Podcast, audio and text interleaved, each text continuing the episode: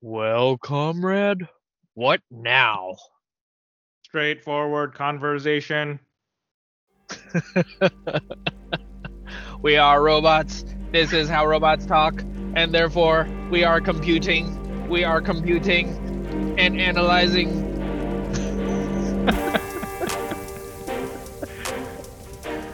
uh, I never know what what curveball you're gonna throw me, but I just gotta respond in kind. I feel like most of the time you're the one throwing me curveballs, so I'm just trying to do my best to keep up here.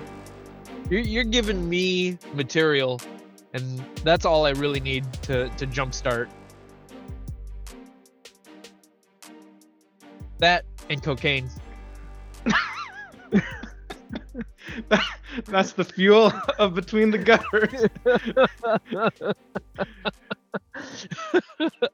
you get hopped I up on your cocaine, and then you wind Yeah. up in between the gutters, literally. I haven't slept for four days. uh, uh, welcome to Between the Gutters, where we tell this, where we talk about the stories within the panels. I'm your co-host Albert, and with us is our other co-host. Yo, what's up, everybody? I'm the other co-host. My name is Drew. How you doing? Yo yo, everybody! This week on on this episode of Between the Gutters, we are going back to our read through, our annual read through of Deadly Class, monthly read through of Deadly Class, I guess. There we go. That's more accurate. Mhm. So you know, if you've been following along with us, we are in volume seven, I believe.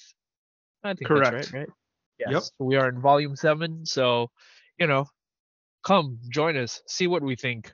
Do we have thoughts? Do we have feelings? Will we uh, articulate it in words? Come find out. All right, you ready to find out? Sure. oh man. Okay. Okay. Uh, Shall we get yeah. Go ahead. get on with it? Let's do it. We are covering Deadly Class, Volume 7, Love Like Blood. Deadly Class, as usual, is co created by writer Rick Remender and artist Wes Craig, colored by Jordan Boyd, lettered and logo design by our dude Rus Wooton, and edited by Sebastian Girner. Ain't Today- no fun like the Wutan Clan. Woot woot. Woot woot.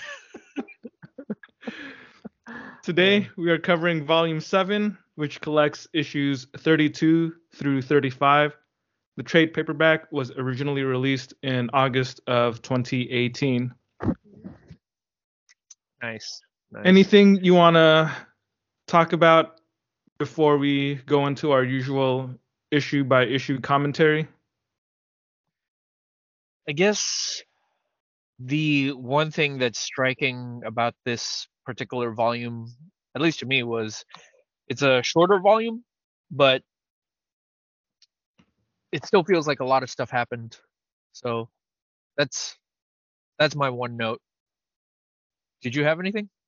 Yeah, I noticed that too. The issue or this v- trade only had uh, four issues for some reason. I feel like most of the other ones have had five at least. So I guess from a story standpoint, it didn't feel like Yeah. there was less story. But I, I guess from in terms of like the amount of pages, uh, you could kind of tell that it was a little faster to read this one than some of the other ones. Well, I guess incidentally, I'd say that, and I'm I might be remembering this wrong, but I feel like last month's volume was actually larger by one issue. So last Yeah. month's volume was like six issues, and normally they're about five, like you said. So it evens out, but I- I'm sure that it was a matter of just splicing the story in just the right place for pacing, that sort of thing. It could be. It could be. I really don't know how they decided to break up some of the volumes because at times it just feels like it could be one continuous story. You know, like there aren't necessarily always Yeah. this, these distinct uh, breaks in the narrative. Yeah. Because I was going to say the last issue or the last volume ends with Marcus pointing the gun Victor Mhm. after they've broken into their room. And this volume picks up right from there. So if they really wanted to, technically they could have put that last issue in here and it would have felt it would have felt right at home, right? Like they could have made this Mhm. a five five issue volume and the same could have gone for the the one before it, but I imagine that they wanted to fill the trade in a way that would maximize the impact of how the issue ends or the volume ends. So the idea that the volume ends with Marcus and Victor facing off before, you know, the next trade comes out. If you're reading it through the trades, that's that's a heck of a cliffhanger to leave it on. Yeah, that's true. So Yeah, I don't remember. Well, I don't know because I didn't read the series as it was being serialized. So, for all I know, perhaps there was a gap in between the release of these issues, between the release of issues 31 and 32. Maybe they just put out the trade during that gap period. That's true too. You're right, because uh, quite a few, quite a few Remender books. Well, quite a few books for several authors, not just Remender. Uh, sometimes they take breaks in between things because, you know, for a variety of reasons. So, uh, yeah, for all we, for all I know, it it could have been uh, a hard cutoff point before they picked the book up again somewhere down the line. Yeah. Because I think this book, so I think the previous trade, I want to say it came out in December of 2017. Mhm. And this volume came out in August of 2018. So that's an eight month difference for just four four more issues. So I don't know. I would have to, you know, do some sleuthing and look up all the release dates to be sure. But I don't think I was that curious. I didn't want to do that, do all that work. Maybe if I was if if we were reading it as it was coming out, we'd definitely notice it. But seeing as how we're Yeah. really more just interested in the reading experience after the fact, we're we're I, I- I guess we're the comic book equivalent of binge readers at this point. um Yeah, Yeah, we're kind of uh, self-controlled binge readers because we didn't binge all 56 issues or whatever all in one Right, go. right. We're we're spacing it out. We're limiting ourselves to one volume a month. Right.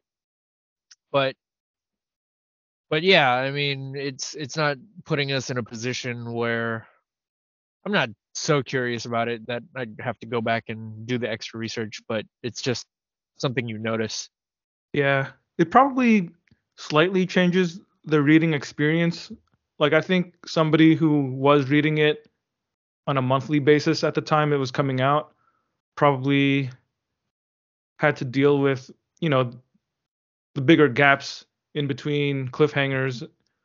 And I I do think when you have to experience those big gaps and it's not by your own choice you're forced to because the creators haven't put out the next issue yet i think that does kind of affect your i don't want to say your expectations but i think it affects the experience of reading because like for us we just have the comfort of reading four issues back to back you know without having to take any breaks. We could just read the entire trade in one sitting whereas the people who are reading it as it was being serialized, you know, that gap in between issues, it can kind of play with your mind a little bit, I think, because it makes you expect something that maybe you don't get. And then I think a lot of people, when they're faced with a cliffhanger in a story and they've got like a whole month or even longer to imagine what the resolution could be when they finally do get it if that final product doesn't match up what they imagined sometimes i could I think people do get disappointed or see them throwing the book down in disgust. yeah, yeah. They've set up the expectations to be so high in their minds that once they're faced with reality, there really is no reality that can live up to what they imagined it could have been. yeah. Uh. Yeah, I feel like that does happen. I hate people. I hate I hate this straw man reader that you've set up in my mind. he disgusts me. well, that, that's the best thing about doing this podcast with you is that I get to create these straw man readers that hypothetically could exist, but end up generating very real hate from you. Yeah. and it gives me something to direct my anger towards as opposed to my family and friends. why, why are you always angry at your family and friends? No, I'm saying you're giving me something to be angry about because if I didn't have that, all I would be doing is being hostile towards my family and Oh, friends. okay, okay. Yeah, so so me coming up You've with given me an outlet. yeah, I'm giving you a healthy outlet for your anger. Exactly. Otherwise, there's no telling what I'd do to to the people in my direct orbit. Uh, Albert, you, you you missed it. He just he was so mad. He didn't know what to do. I just saw him take a step on some poo in the middle of the street and then he walked directly into my house and he was dragging his feet too. That's what happens when you don't give him an outlet for his anger.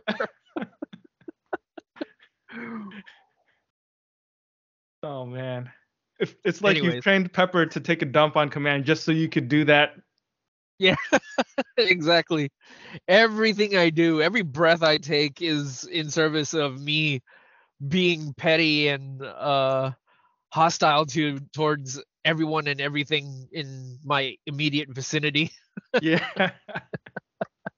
Oh man. huh. This is really making me reevaluate some things. Anyways. uh shall we begin our read through? Let us begin. All right. Deadly Class, Love Like Blood, issue 32.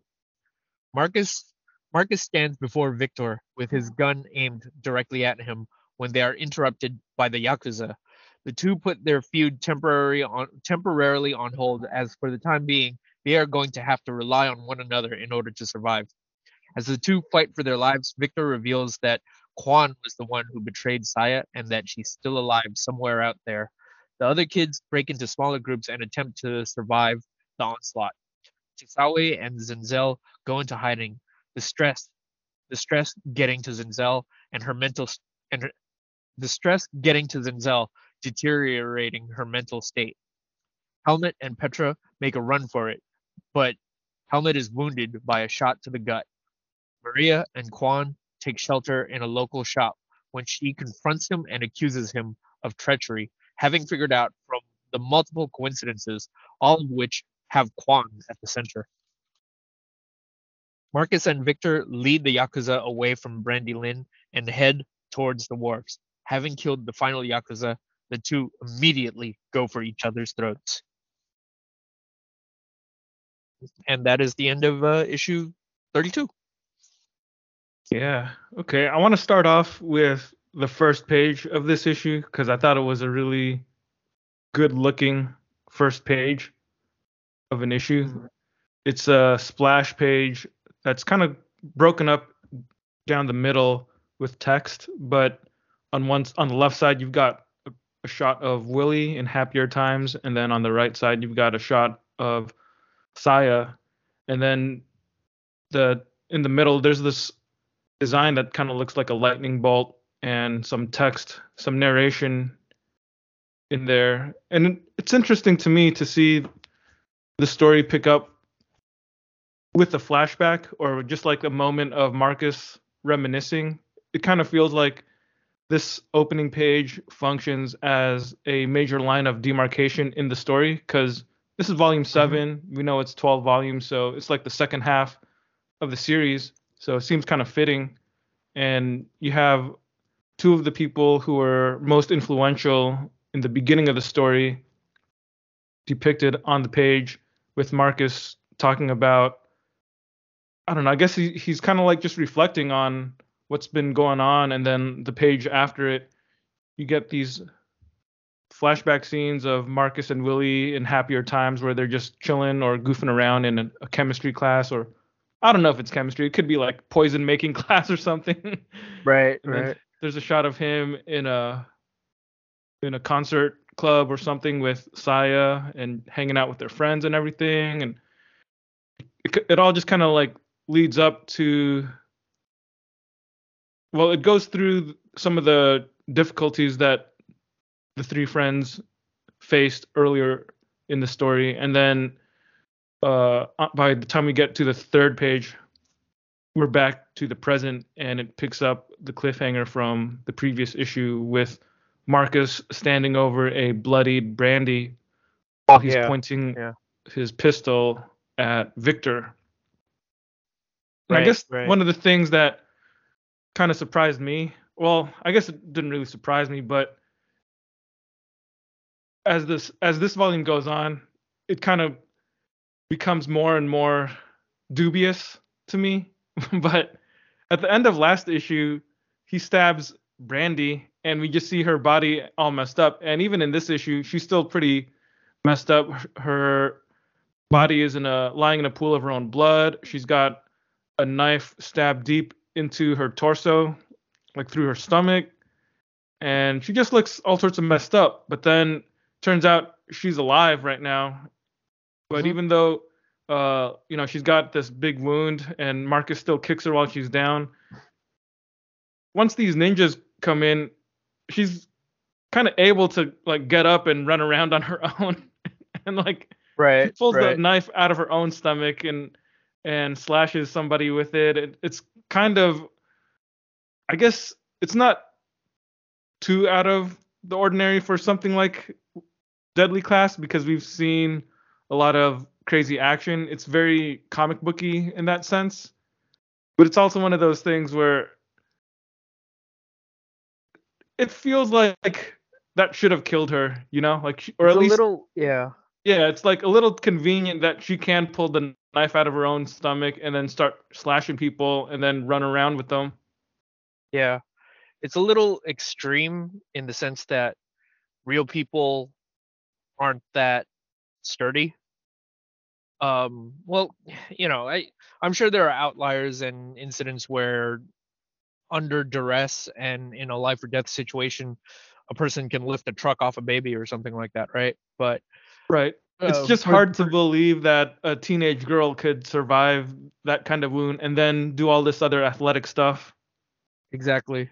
It it reminds me of a Tarantino film in that sense, in that he puts this this extreme level of violence into the stories, and even though realistically the characters should be dead in some instances when you know they're missing limbs or they're just stabbed in the guts or whatever. But it's done to one heighten the sense of drama and two to misdirect you from whatever's going on right? But Mm-hmm. like you said it it serves a convenience so that you can have this character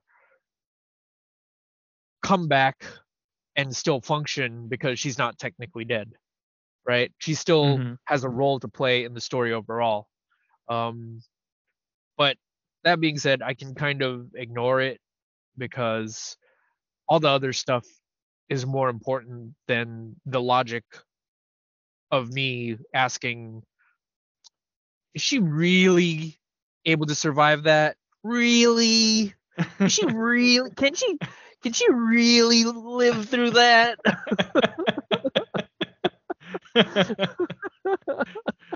I mean, we've already seen people come back from the dead, so it, it shouldn't be that Yeah. shocking. yeah It's exactly just one of those things where sometimes I guess the plot dictates whether some character is essential to the story, so that kind of makes them uh it justifies their resurrection, like spec- Exactly. specifically, I'm talking about Marcus and even Maria. Yeah. Whereas characters like Billy and Willie, you know, there's no resurrection for them, at least as far as I can Yeah. tell. I'm pretty sure Remender understands the fundamental rules of his universe, right? So he's willing to skate to the very edge of death with these characters and just take it to the furthest extent of believability without Yeah.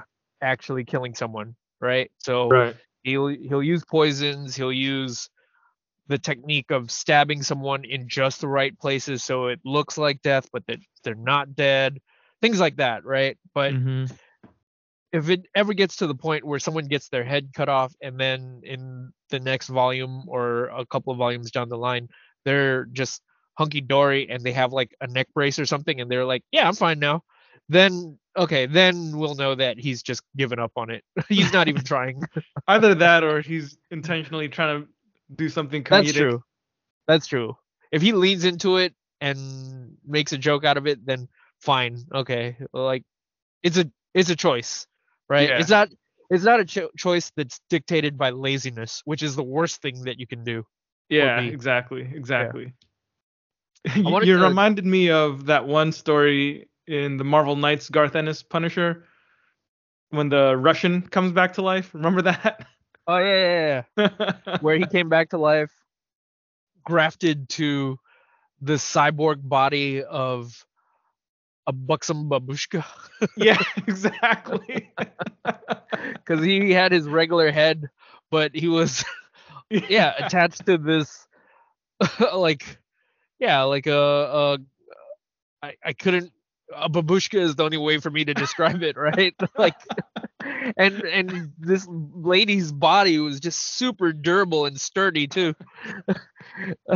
She was a cyber organic babushka. Yeah, that was It's pretty- definitely meant for comedy. exactly. At, at that point it, it's no longer about the rules.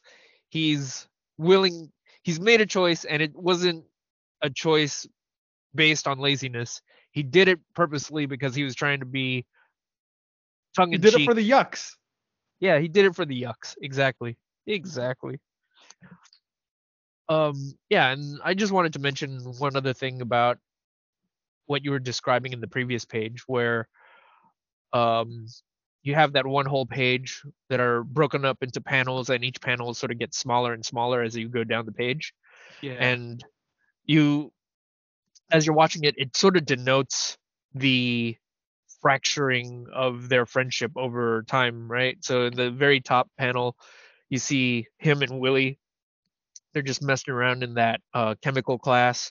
And then uh, i think that second panel is him and saya from one of the earlier volumes that from the night that they go and party out on the town right?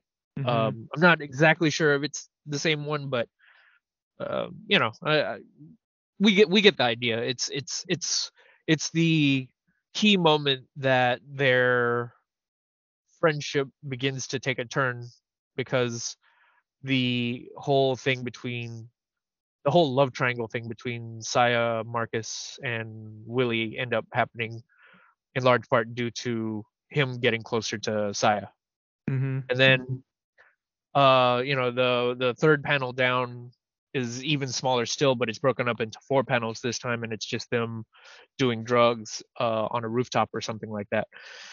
And, and then uh, uh, eventually as you go further like i said as you go further down the page and as their relationship becomes more contentious the panels break into smaller and smaller panels. And it's interesting to look at this because it having read the previous six volumes and and having read them uh fairly quickly together i i'd say that even though we know that willie and marcus are best friends and they have these moments together uh that really solidify their friendship with each other we we didn't really see too many moments of just them in the classroom doing you know being friends right? Like like that one scene at the top. Mhm. and it's interesting to me that they kind of fill out those little moments here uh you know moments that were left to our imagination in previous volumes. And and now that we're seeing this page as kind of a diagram of the trajectory of their relationship from it being its strongest to the point where it all falls apart um it it ends right here all the way at the bottom with this one square panel that juts out uh over the the grid that exists and it's just a close up of Willie's dead face. And you know just kind of the ultimate uh culmination of where everything went which was the death of his friend. Mhm. so I, I just think the order of that page is uh, really interesting to look at and really well laid out. And yeah, I, I I appreciated that they gave us these extra little moments here within these panels to kind of fill in the gaps of what our imagination didn't necessarily get to see when we were reading the the book. You know. Yeah, I think it's a really cleverly designed page. It's a good way to show to use it's a good way to use the form of the comics page to show Mhm. how memory works and you know, like there's this with the way that the panels keep on shrinking towards the end even though, you know, some of the ones at the very bottom of the page are blacked out gives you this sense or it seems to imply that all of these thoughts are going through Marcus's mind's eye while he's, you know, in this deadly life or death situation in the present, you know, like the speed of thought basically. Like he's thinking all of these things probably subconsciously while he's pointing the gun at Victor and gives us the reader just enough context uh, to to have an idea of his state of mind and what's going on. And it also does the useful storytelling work of reminding us about Willie mm-hmm, because mm-hmm. later on in the story, in this volume, the specter of Willie does play a pretty big role. Yeah, yeah. Well, I I wanted to talk about what you said earlier about how this is sort of a key moment in the series overall because like you said we're on volume 6 essentially halfway through the book. Seven. and or 7 yeah. Um and and you're you're right. As we even go so far as to see later on in this issue the specter of Willie does play a pretty large role in determining where Marcus will ultimately go by the end of this story.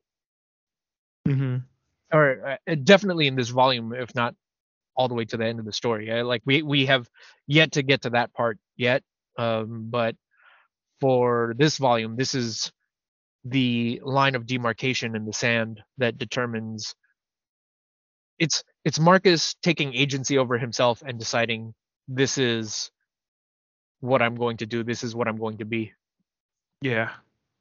Yeah. Then when the ninjas and these, or whatever you call them, I don't even know if you would call them ninjas, but these uh, yakuza goons that are dressed Yeah. like uh, road warrior rejects, or they look kind of like the mutants from Dark Knight Returns. You know what else they also kind of reminded me of they reminded me of do you remember the Piranacons Oh, from Transformers. yeah, yeah. Just the one panel kind of reminds me of them, and the sharp, sharp teeth. yeah, yeah, they all got these crazy Yeah. sharp teeth. It's pretty wild stuff. Yeah. Like if these guys came at me in real life, I'd be pretty freaked out. I'd be terrified. Hmm, hmm. But when the action starts, it's pretty fun to look at just from a visual perspective. I feel like Wes Craig does a really great job drawing the action. He just has this penchant for slanted panel layouts, and he uses some really small panels to emphasize a lot of moments of deep impact in terms of like physical impact. And then this is the, in this chaos, this is where Marcus and Victor decide to temporarily shelve their differences to ward off all of these goons, and it just gets really chaotic. Mm, But the mm. artwork is just fun to look at. Like there's a lot of movement and impact. I think Wes Craig does a great job of drawing like the panels that he draws. They're the moments that are either like right before something impactful happens or right the moment after something impactful happens you know it like there's a trick to drawing good action and fight comics and not everybody does that in a really visceral or engaging or exciting way but Wes Craig really nails it Yeah. This volume in particular is very action heavy, so we do see a lot of this technique done in various different ways over and over again, and they uh, they find a way to keep it fresh each time. mm-hmm. I also wanted to mention the one battle here when we see Maria and Tosawi and uh, Zenzel, and they're taking on a bunch of Yakuza, taking on a bunch of Yakuza right out in the open. There's this one scene where they're all just kind of fighting for their lives, and then you turn the page and you just see Tosawi comes flying out on a skateboard, and he's just going. It's him in silhouette going skate and destroy. yeah There's something pretty cool about that.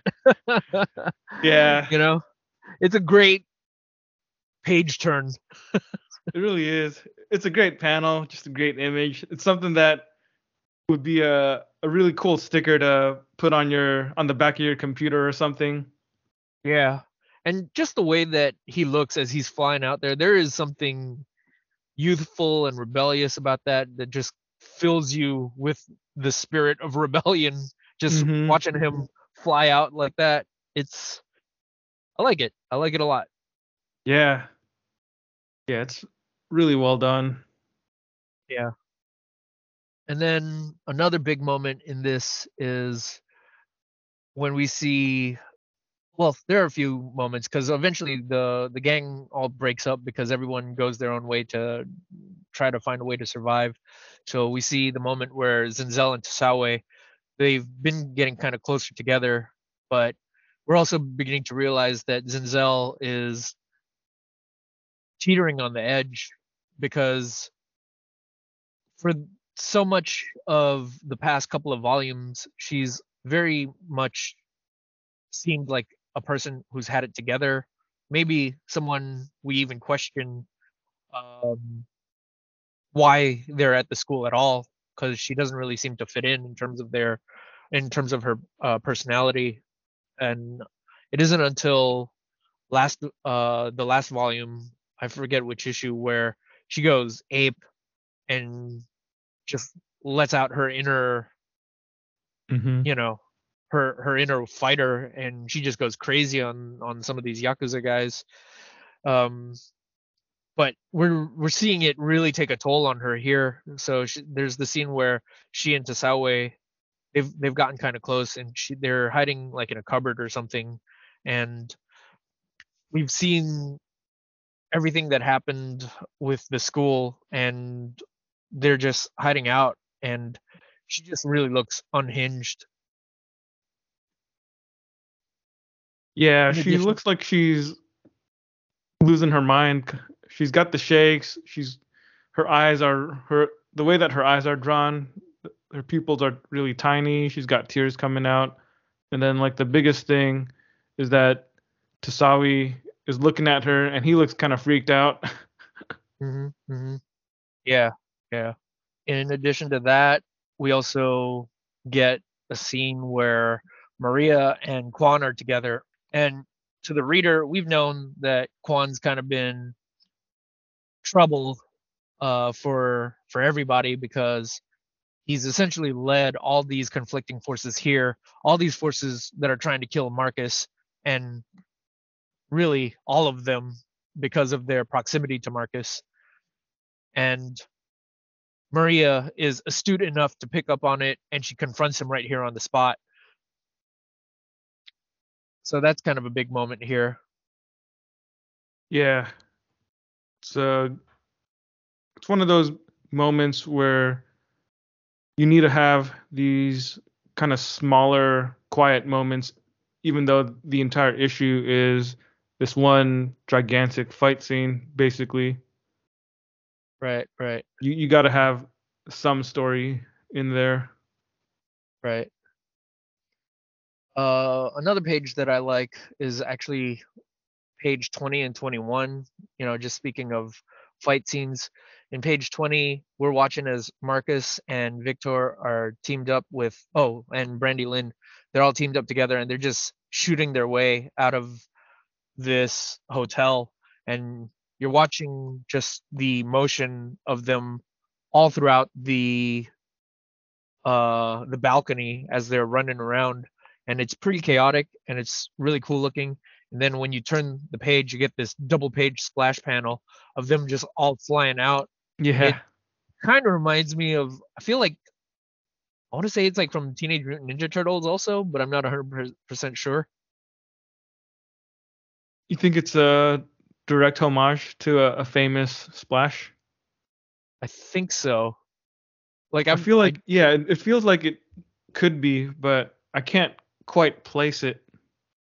I, I want to say it's one of the covers where the turtles. It's. I want to say it's the cover where like all the turtles are jumping out and they're just pot, uh, cutting through a mound of foot soldiers or something like that. I'd have to look for it because it's it's like an iconic image, but I just don't remember it off the top of my head as of right now. Yeah, Yeah. I know. Yeah, I know what you're saying. Because this whole sequence, or maybe you could even say the whole issue, is influenced by Frank Miller. Like the Mm. text itself, Marcus's narration, he acknowledges the debt to Frank Miller's comics here. You know, like I felt like Marcus' narration as he thinks about Frank Miller comics. I feel like that's probably Rick Remender acknowledging the influence of Frank Miller on the story.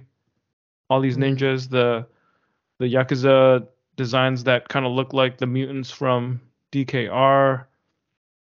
The I guess even some of the artistic choices, like the panel you mentioned with uh, Tosawi jumping in with the skateboard where he's in silhouette. Like, yeah, it kind of feels like quite a bit of this action is inspired by classic Frank Miller comics like DKR or Daredevil in particular. And if you bring up the Ninja Turtles uh, comparison, then that kind of tracks too, because the Turtles were pretty indebted to F- Frank Miller's stuff. Right, right. I'd I'd have to look for it. If I ever find it, I'll I'll post it up. But you're right, if it's not the turtles, it's it's it might be some Frank Miller thing. I just don't remember because the the image here looks super familiar. I just can't place it. Yeah. Yeah. And then further down, another cool splash page is the moment where Maria and Quan are hiding hiding out in the store and a bunch of the Yakuza come in and they just have to work together in, in order to survive, even though she's accused him of being this traitor. Traitor! Yeah. And they do this thing where they just take a bunch of ropes and they're just I don't even know what the logistics of it is, but it just feels like they're just throwing a bunch of ropes around. And then once everyone's in position, they're just like, pull with all your strength. And they're just choking all four of them simultaneously at the same time. yeah. It's, it's a pretty funny, pretty clever way to kill these guys. It kind of reminds me of Rolento's super combo from Street Fighter Alpha. What what what is that? I don't I don't know that character. So So paint me he a was picture. a he was a guy who was originally from the Final Fight games. He was one of the enemy bosses in Final Fight, but they brought him over. I think starting in Street Fighter Alpha 2, or maybe he was in Alpha 1, I forget. But in the Alpha series, he had the super combo where he like basically shot a little rope down at the enemy's feet and if you didn't block it, you would get caught by this other rope that comes from above, and you know it would like hang you and do a bunch of damage. But he was a dude who was he was like this military obsessive character. He had like a fighting stick and a red a red beret, um, threw knives and tossed grenades and stuff I like remember that. that guy. Yeah. Was he, was he the one who wore like a vest but no shirt underneath? Uh, that's possible. I'd, I'd have to look at a picture of him. I can't remember if he had a shirt under his his uh, Okay. vest. But Was he the distinctive thing, like their version of Guile or something? uh, not exactly. I guess the distinctive thing about him was that he had the red hat and Okay. he had a Okay. stick, kind of like Okay. not exactly like a bow staff, but like a shorter stick that he could use to do a lot of his attacks. But yeah, this splash page with Maria and Quan, it just made me think of Rolento's super combo. Nice, nice.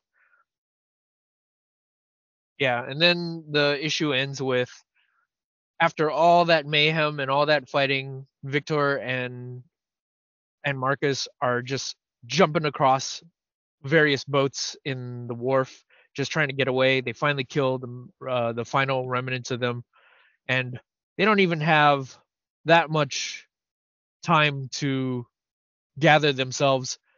They just they're all bloodied and messed up, and they just look up and they just know, all right, back to it, and they just Yeah, go, go right at it. it's such a good It's cliffhanger, a, a great final page with both of them dropping the katanas that they're holding. Like they just drop their weapons to the ground, and then the last panel is them just charging at each other with their fists. yeah, yeah, and and there's a narration from Marcus that says one of us is gonna die. right. That's just a great image, a great panel. kind it kind of reminds me of the ending of I want to say Rocky 1. I think it's Rocky 1 um where after everything that's happened between Rocky and Apollo Creed they've they started out as adversaries but I think they become they they they develop a respect for one another, right? And then so this might be either Rocky One or Rocky Two, so I, I forget. But at the end, the very end of the movie is they're sparring together in the ring, and then they're like, "Don't go easy on me now," and he goes, "I never do," and then they just kind of it's a very like almost cheesy 80s thing where they strike a pose where they're about to punch each other and then they just freeze frame yeah, you know and then eye of the tiger plays I mean, it But kind I of makes love it. sense for Deadly Class because this is a comic that has a lot of 80s influences. I feel like they're very proud of the 80s influence here in in the series. yeah i get that i get that i hey i'm here for it man i love it Yeah, I, I i eat that stuff up especially when it's done well for sure yeah, totally. all right anything else or you want to move on to the next issue Let's check out the next issue. Deadly Class, issue 33. In Japan, Saya is being held prisoner by her brother Kenji, who regularly torments her, unloading all of his insecurities and grievances until finally revealing the body of her dead mother to her. Back in Puerto Pen- Penasco, Helmut and Petra s- scramble to evade the local police. The experience causes Petra to come to terms with her emotional turmoil, and she finds the will to live. While in hiding, Zinzel tells Tosawi the story of her parents and how they attempted to use her as collateral in their dealings with a human trafficker. In an instant of blinding fury, she murders them with a hammer, making herself an orphan. Zinzel would go on to be raised by the trafficker, Mr. Stakel, who would nourish her, her proclivity for violence, utiliz- utilizing it towards his own ends. Tosawi attempts to reassure her, and they embrace when the Yakuza enter with Brandy Lynn and prepare to execute her. As Tosawi turns to Zenzel for what course of action they need to take, she responds with her intention to let them kill her. And that is the end of issue 33. Yeah, this issue gives us a little bit of Saya. She's not in this volume a whole ton. I think this might be her only appearance in the trade. But the sequence that she does get here is quite memorable. The opening page, first of all, it's illustrated in a different style than the than Wes Craig's usual look. Kind of reminds me actually of one of Jill Thompson's painted comics, like when she did Beasts of Burden or uh, the Delirium comic. It kind of looks like that to me for some reason. The way that the the color is washed over the page, and it's very idyllic.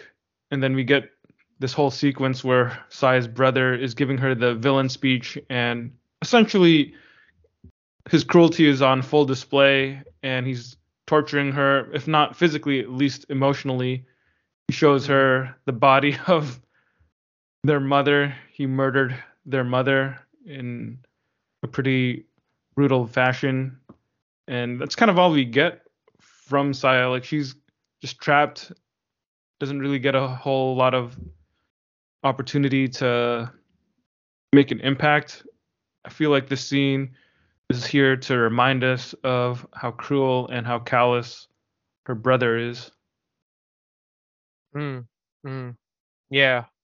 The dude is well, he's a real bastard.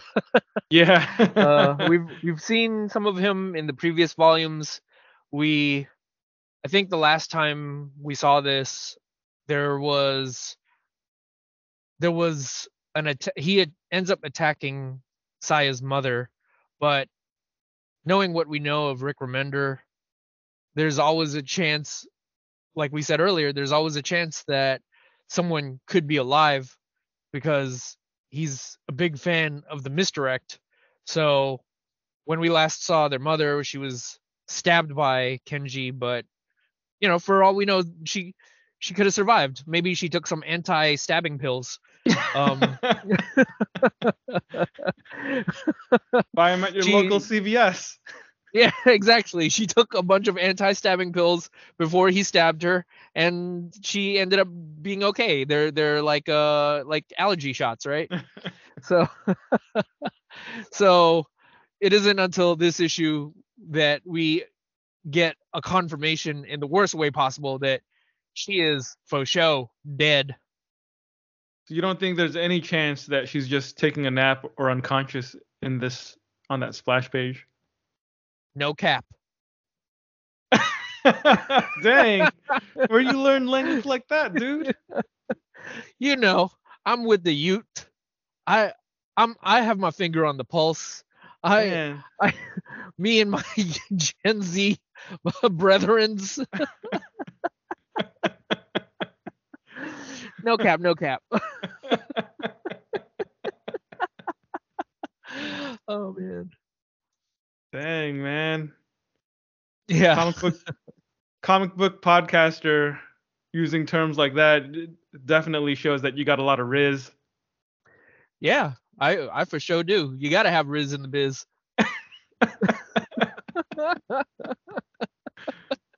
you got to have the drip, Drew.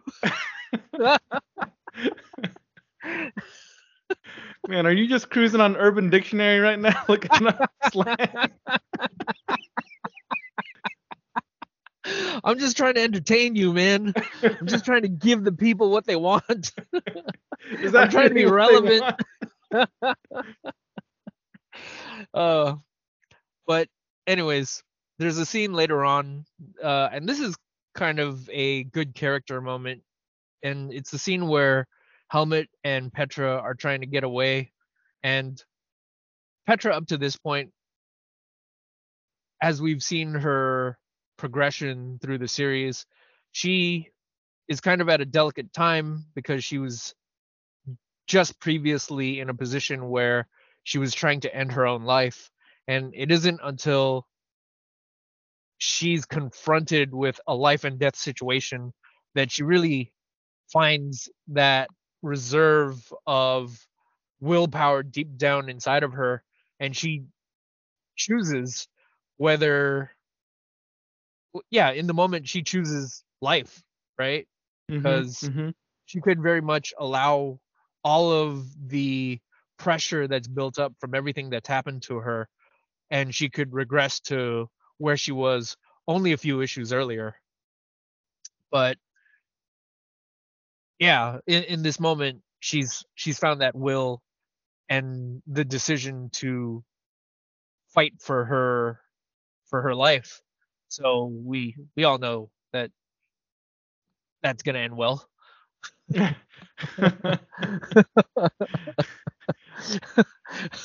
It's it's in the moment that you find your will to live where things stop trying to kill you, right? Everybody lives happily rule. ever after. yeah. this is the end of the series, guys. um Looking at this scene where she and Helmut have that conversation after she poisons those cops that are after him. I'm seeing I'm looking at Helmut walking around after he wraps up his uh his wound cuz in the previous issue when they were running away he got shot uh by the I don't remember if it was the cops or if it was the ninjas but he gets shot right in the stomach or something somewhere in his torso.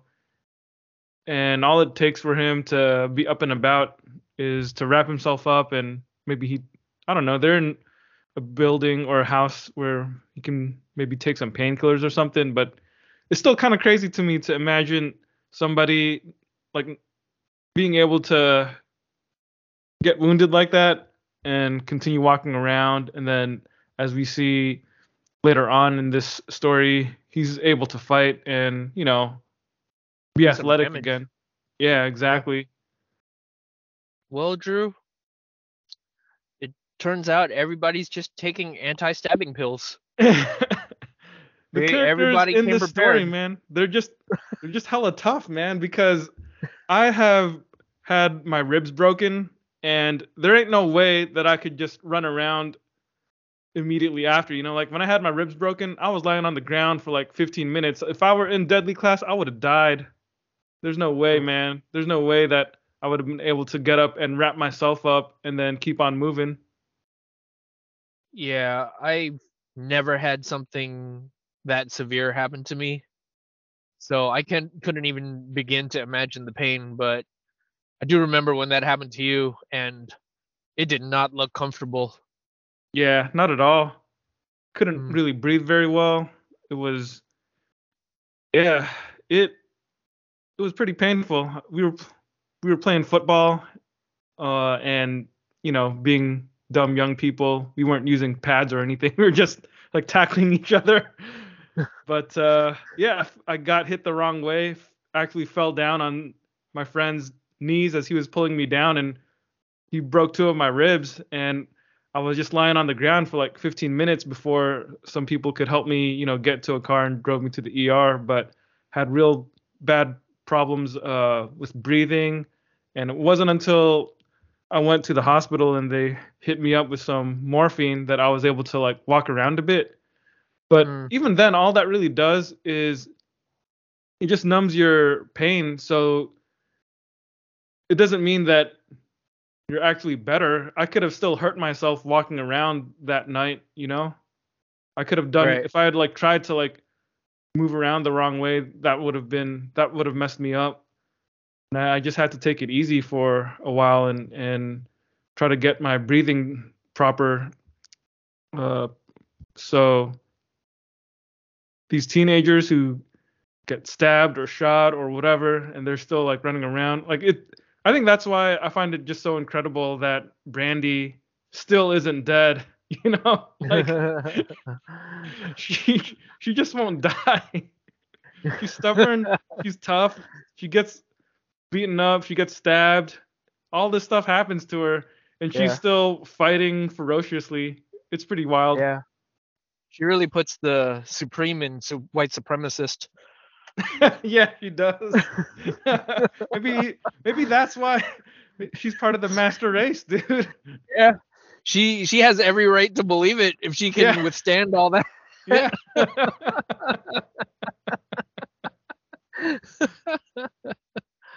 Oh man. I also wanted to talk a little bit about the fight scene between Marcus and Victor because there's some interesting stuff going on here from a technical perspective.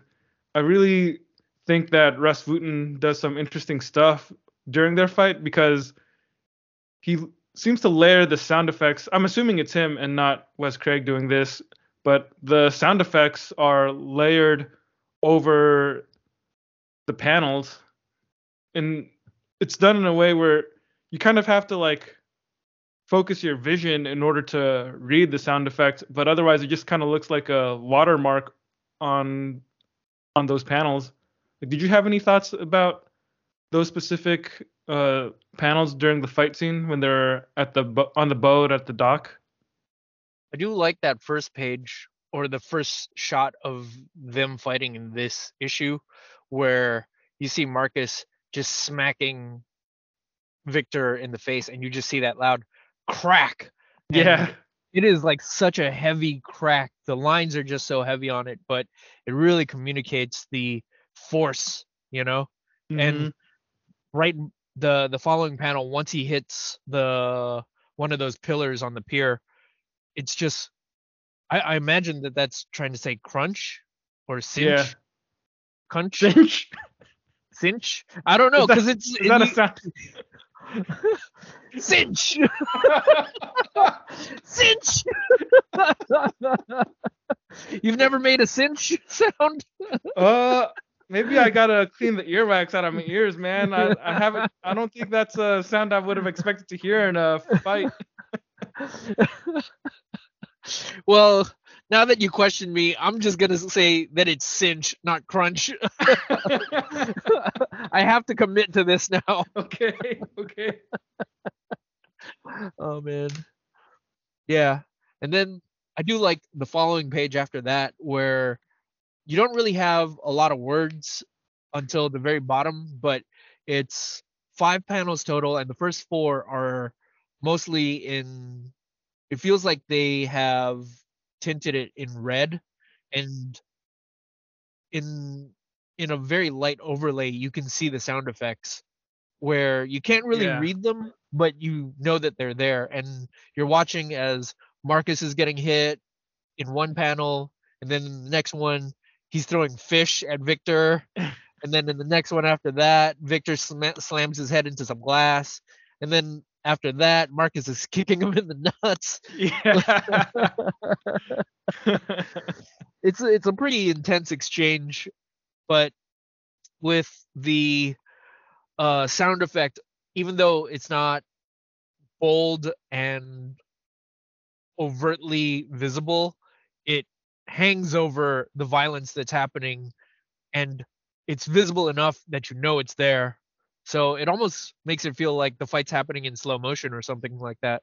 yeah, it's a very clever effect. I can't think of too many other examples of seeing something like this. So using it here is pretty effective because it's not something that they do for a lot of their fight scenes. If any of their fight scenes up to this point, maybe I Yeah. there's something in an earlier issue that I've just forgotten, but here it definitely feels impactful and like you said, it kind of makes it feel like it's in slow motion. At the very least, I would say it heightens the impact of every moment. Like every panel here just feels enormous.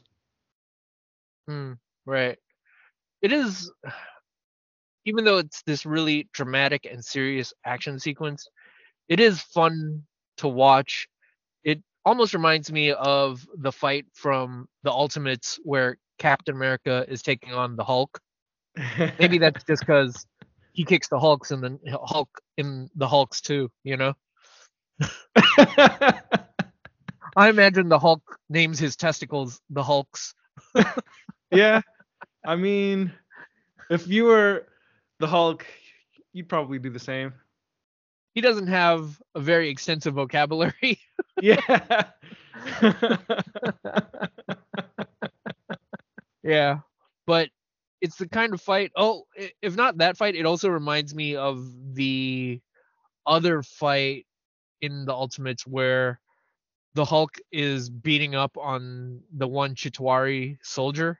Oh yeah. Uh, yeah, it it reminds me of that one too, because that one's just a no holds bar slugfest between these two characters. Well, the fight between the Hulk and the Chitauri leader, that was kind of one sided because the Hulk was just like messing him up. He was just wailing on the dude.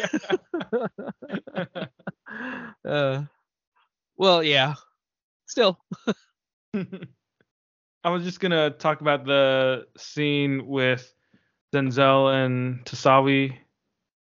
oh yeah, that was exactly what I was gonna ask about. I was gonna see what your opinion of that scene was, and this is a big moment because we finally get the revelation to what her secret origin is. You know, the the whole Yeah. thing that they've been building around Zenzel, the mystery around who her actual parents are and why she's at this school. Yeah, and it turns out she really did kill her own parents. But to be fair, they deserved it because they were sex traffickers. Yeah, they were terrible parents, anyways. She was better off without them. Yeah. And yet, in spite So- of that, she still feels like some kind of guilt towards Yeah, killing her own parents. exactly. She kind of did the world a service there, probably. I mean, not like it really changed anything in the long run, but people like that probably don't really deserve to live. And she ends up being taken in by the other.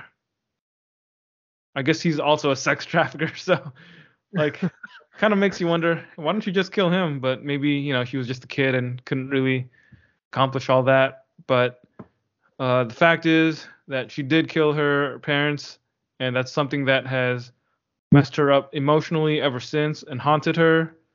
So now that she's sharing this information with Tosawi, they're having kind of this heart-to-heart moment while they're hiding in the kitchen. Um, of course, the next thing that has to happen is they get interrupted with the mutant gang. I mean, the yakuza bringing Brandy into the kitchen where they're about to execute her.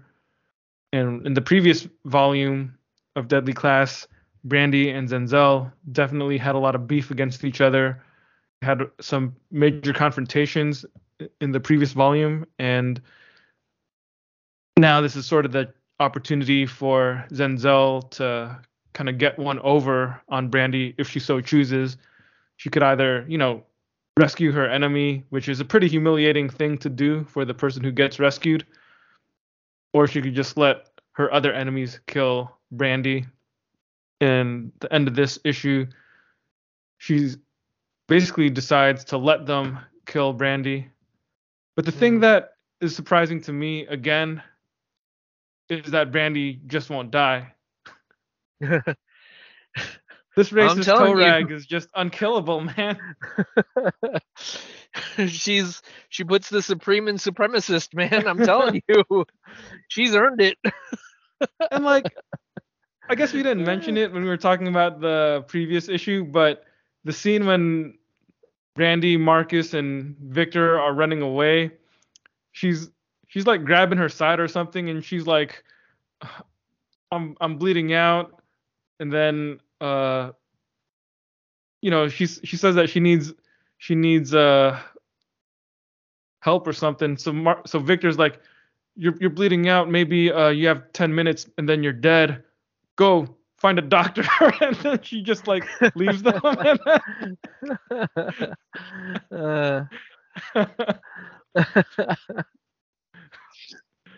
I, So, I like, did want to. Oh, after go ahead. that i guess like sh- the next time we see her is this scene when the yakuza gang has her so like are we just assuming that so are we assuming that the yakuza found her and then they decided to like bandage her so that they could shoot her in the head with a gun or are we assuming that she found the doctor who patched her up and then the gang found her Uh, I that's a good question. I don't know, man. I I I, guess. Well, okay. For the sake of comedy, let's say that she found a do- doctor who patched her up just enough so that they could capture her and Mhm. threaten her life all over again. uh, um, yeah, but I did want to address what you were saying earlier about why she didn't end up, uh, why Zenzel didn't end up killing the uh, the other trafficker that she ends up that ends up raising her. Mm-hmm. I think just as a a possibility, uh, a thought that's occurred to me is that, well, I think this entire experience has shown that Zenzel is actually a pretty delicate mind. So, because when she kills her parents, she does it in just a fit of rage. It's purely impulse that she does it on, you know? Mhm. So when she comes down from that, she very much seems like the kind of person who is afraid to allow that sort of uh to to to she's afraid to allow her herself to be that way. So if anything, she's quite inhibited, you know? yeah, so I true. imagine that once she came down from the realization of having killed her own parents, she was pretty shocked and horrified by what she had done. that's logical. Yeah. Yeah. You want to move on to the next chapter or or issue or is there anything else you want to talk about here? Nope, we can move on to issue 34. All right. Deadly Class issue 34. Cornered, Quan breaks down and tells Maria everything. The Yakuza open fire open fire on their position and in a moment of heroism, Quan decides to sacrifice himself so that Maria can go save the others. Nope, he's still a rat. Brandy Lynn, at the mercy of the Yakuza, has a burst of energy and overtakes her captors. Zenzel, in a maddened state, attacks Brandy Lynn, and all their enmity towards one another is unleashed. Zenzel is beaten back, but is saved by Tosawi, who loses several fingers. The two make a run for it and run right into Petra and Helmut, who have commandeered a vehicle. Marcus and Victor fight savage, savagely on the shore, and as Victor attempts to drown Marcus, Maria saves him. Maria helps Marcus to get up and hands him a gun so that they can leave together. But Marcus walks over towards Victor and points the gun at him. Standing there, Marcus has an imaginary conversation with Willie, who implores him not to shoot Victor and tells him and tells him what the implications are for what he's about to do. But Bar- but Marcus can't let go of his hate and his desire to avenge his friend. On his knees, Victor responds defiantly to Marcus, seeming to, to Marcus's seemingly one-sided rant, letting him know that he's not the villain that he thinks he is, that Marcus thinks he is, but rather he's the villain Marcus wants him to be, needs him to be in order to justify what he's about to do and to justify his his order in the system that is being imposed on them. All Victor has ever done was to follow the rules that they were given and excelled at it. And the reason that Marcus hates him isn't due to some notion of nobility, but because Victor is better at what he does. Victor then tells Marcus about how Petra murders how Petra murdered Billy. Marcus loses it at this news and fires off a single shot. Yeah, so for an issue that's been pretty that's had a lot of fast-paced action, that's had a lot of violence going on, this issue even though it's still just more action, there is a lot at its core going on here in terms of this moral conflict that happens between Marcus and really himself. We talked about it earlier how it feels like this I guess chapter or this volume is a turning point for Marcus and a moment where he will have to decide what kind of person he wants to be. And I think this dilemma here is a perfect example of that because again, he has Victor dead to rights and he has every reason to hate Victor. He has every reason to want to kill Victor. But and yet there's still something inside him that's trying to convince him that this isn't this isn't what he wants to do. This isn't what he should do. There's even a point where he's talking to Willie in his imagination, and he says, um, "Well, I'll read it." hmm Willie goes, "What do you want here?" And Marcus goes, "Have your have your back, like we always promised, to take away his future, same as he did to you." And Willie responds, "Sometimes the best way to be on someone's side is to tell them when they're doing the wrong thing. This is the wrong thing. You're on a you're on cruise control, reacting. Think. This is what Master Lin wanted you to become, but you made it out. You beat him. The kid I met back at King's, he was just an alley cat. All he wanted was a family, a warm place to sleep, and a bite to eat. Every terrible thing you did before that was survival. But this, and and he goes, uh, Marcus goes, he deserves it. And Willie responds by saying, maybe, or maybe we all build our enemies into monsters who deserve to die. Maybe he's just another kid who got trapped in the same old man's fucked up game, distorted by the people who should have protected him. Maybe he deserves to die. But who the fuck are you to say? And uh, yeah, Marcus's last line is he gets to breathe air, eat peanut butter sandwiches, watch sunsets, and you don't. That's all I know. He took my best friend. Mm-hmm. Yeah. Yeah, that whole sequence was really meaningful and impactful. It's like the turning point of Marcus's journey, it feels like. Yeah. It's like yeah. yeah, just the whole idea of Marcus finally having Victor at his mercy again. I mean, at the end of the previous volume, he obviously had Victor at gunpoint and probably could have just shot him in the back without Victor knowing or being ready for it. But you know, where's the drama in that? So when we get here, Maria saves Marcus from being drowned, and then uh, because of the wound that she gives to Victor, I guess it gives Marcus the ability or the opportunity to pick up the pistol and have Victor at his mercy. Victor's all, you know, just on his knees. But when Marcus imagines Willie's spirit telling him that if he executes Victor in cold blood, Marcus will become exactly what Master Lin wanted him to become, hmm hmm he has that moment of I guess it's the epiphany moment in the story, right? It's like Marcus realizes that I guess maybe not at this moment, but it's it's the it's a scene that like leads him towards the moment of realization where despite the internal debating, we have Mark uh, Victor uh, trying to bait Marcus into a rage, right? Victor baits Marcus into a rage by telling him that Petra killed Billy and not only killed Billy but bragged about it. She enjoyed it, and that Yeah. that is the thing that pushes Marcus into a rage. And when he fires the pistol at the end of this issue, we get this splash page, but it's a a distant shot. So like the f- characters are just uh, tiny figures as we see and hear the gunshot, a very loud gunshot at this beach. But we're left at the end of this issue, we're left uncertain as to whether or not the gunshot.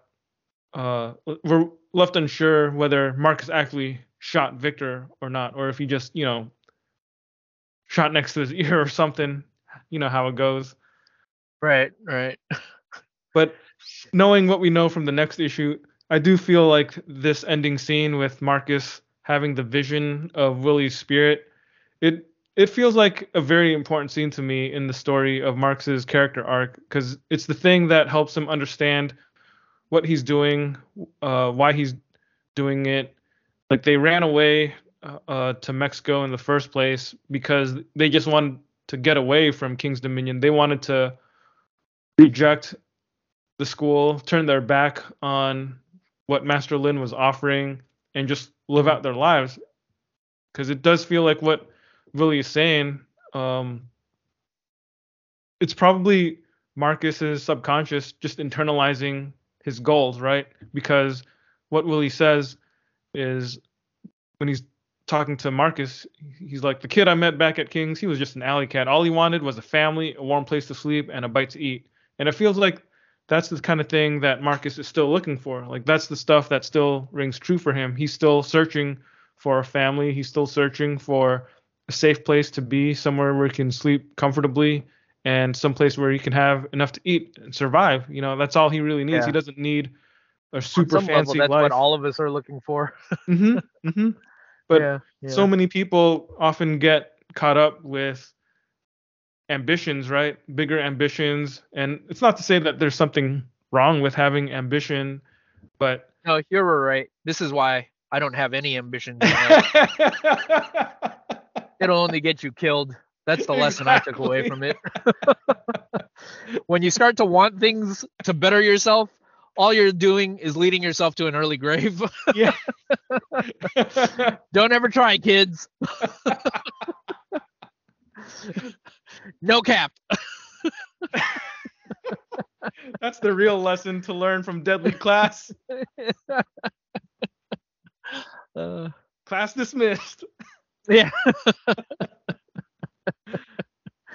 uh, um, I wanted to go back to what you were saying a little bit earlier about uh oh man, there was something on the tip of my brain that you you mentioned and uh ah never mind. I'll I'll go back to it later once I figure it out. I I lost my my thread on it, but go ahead what you uh, go with, go on with what you were saying.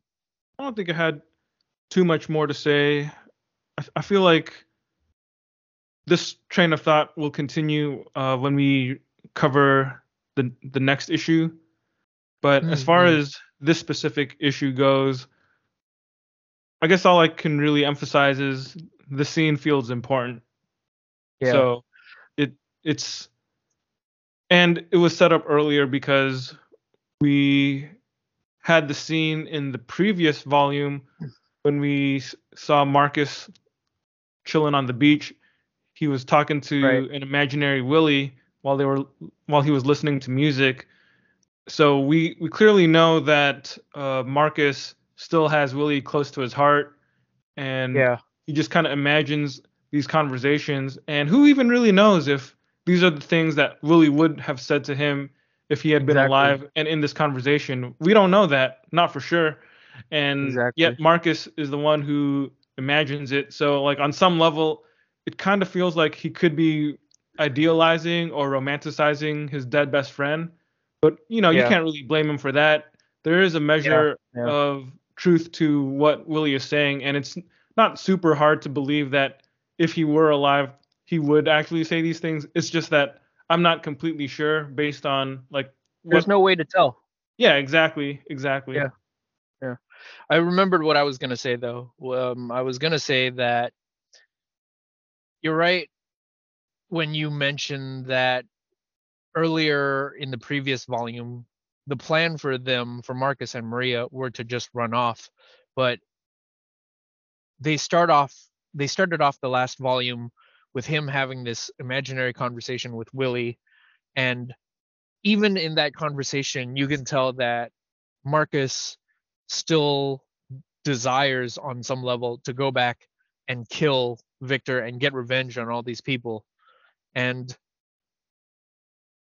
if if there was an alternate universe story where they actually did get away and they had moved, you know, to to Mexico or, you know, anywhere in the world, if they had remained in hiding, I think the thing about that would have been that Marcus wouldn't necessarily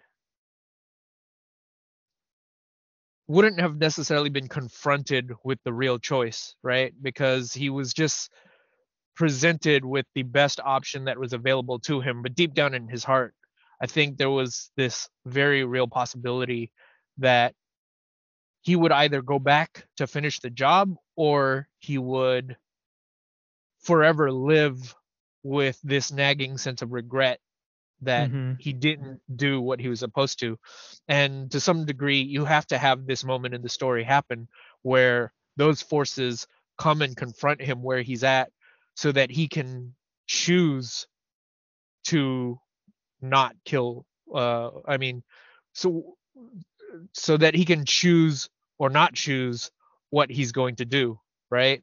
These Mhm. forces, Victor and the Yakuza and you know the forces of um uh King's Dominion, they they're all still out there and he could very easily just choose to live the rest of his life out in hiding. And it was almost a reality. But by having them come here uh again, it gives him agency in the situation where it's very different to come to this conclusion because it's the path of least resistance. And it's different to to come to the conclusion where you decide what you're going to do because of the path of least resistance. And between that and actively choosing your uh to make your decision based on the will and the choice to follow a I, I'm not going to call it a philosophy but you know an uh, uh, uh, an idea right Mhm. uh it's it's him being confronted with the possibility that he can get revenge when it's sitting right in front of him and choosing not to that's the thing that really defines him in this moment i don't know if that really made too much sense no, that makes that salad. makes sense. That makes sense. And I I feel like it'll be we'll when we cover the events of the next issue, we'll definitely be able to kind of complete that train of thought that you introduced. But yeah, like just the idea of confronting uh he's basically not just confronting Victor at this point. He's confronting himself, Marcus is he's confronting the ideas of or he's confronting the ideals of what he had previously held, you know, like whether or not getting revenge is essential to his desires or not. And he has yeah that op- like you said, he has that opportunity right before him. So depending on the choice that he makes here, his character arc goes one way or the other. And I Mm, think that's mm. why it's such a monumental moment for his story. Yeah. Could I ask you what you think? Did you have any thoughts on Victor's response here, on how he sees himself and how he sees Marcus? Because up to this point, we, we I think we have a very I, I I think up to this point we have an idea of what Victor is, and it's almost a prototypical antagonistic school bully type of villain but what he has to say to marcus here does it, it does kind of hit a nerve right? Where Mhm. where he kind of makes you ask like am i really yeah i've done all this terrible stuff but we're at this school where they are all training us all to be terrible people you know? And we all made that choice at some point or not necessarily made that choice but we made the choice to participate in in the way that things are done here. So am i really the villain that you think i am just because i did what people naturally do at a school for assassins you know Yeah. Um, And I think that's an interesting point there. yeah Like i mean personally, he's obviously not a hero or a good guy yeah, exactly, exactly. I, I like personally, I still think that he bears responsibility for what he did. I mean, he's obviously old enough to understand what he was doing, and he has the mental capacity to be able to explain it to somebody else in this high stakes moment. So to me, it feels like Victor saying all this stuff to Marcus at the end of the issue is Victor being uh, um I yeah, I guess I would just say self-serving. He's a he's he's still definitely a villain and he's trying to deconstruct Marcus is what he's trying to do, I think. He's trying Yeah. to deconstruct Marcus with his words because he's at the point where he can't fight anymore. He has a gun pointed at his head. So Marcus can either shoot him or if he doesn't shoot him, then Victor can keep on talking. So he uses whatever tool he has available to him to prolong his life. And the best thing he can do is to use his words to make Marcus doubt himself, to make Marcus to question himself. even further. Yeah. yeah, diminish him, Yeah. or even just shake him to his core when he tells him the news about Petra and Billy. And I feel like that's that's some like high level pettiness at work there because Yeah. it's it's just him saying whatever he can to try and break the person who has this power over him. So you, Yeah. like I feel like on some level you do have a, like you definitely have a good point because Victor is talking about how he's just doing what the environment trained him to do. You know, it's like the old Mhm. argument of somebody blaming the environment for all the choices that he ended up making that led him down a bad path. You know, I'm just a victim, brother. I'm a victim of my environment and my upbringing. That's the only reason why I killed those people or stole that stuff or did whatever crime I got accused of. You know, it's like, right. But I, I don't really feel like that flies. You know, but the other funny thing is if you imagine Deadly Class as a metaphor for high school, it kind of feels funny because it's then it's like the the the class bully justifying why he's a bully because it's a high school. What else are you supposed to do? There's there's got to be a bully at a school. Like you ever been to a school where there's no bully? It doesn't make sense. Yeah. right, right. I think the thing that's interesting about that too though is it's that old adage about how the devil does tell warped versions of the truth to some degree that really hit close to home. That's the thing that hurts about what what the devil has to say, right?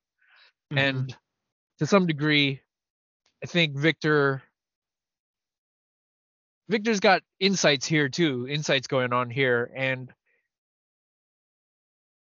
he's not absolutely right but he's not absolutely wrong either right because Yeah. he whatever he's saying is definitely resonant enough that it hits marcus where it hurts you know and Mhm. he's watching marcus have this moral dilemma at the moment and he's not just going to sit here and take it he's he's going to hit him with the things that he needs to say in order to just really mess him up Mhm. and it almost feels like even if victor does die in that moment the lasting scars of what he's going to say are just going to stick with marcus yeah, you know? yeah, exactly. He, Victor really has nothing to lose by saying what he says here.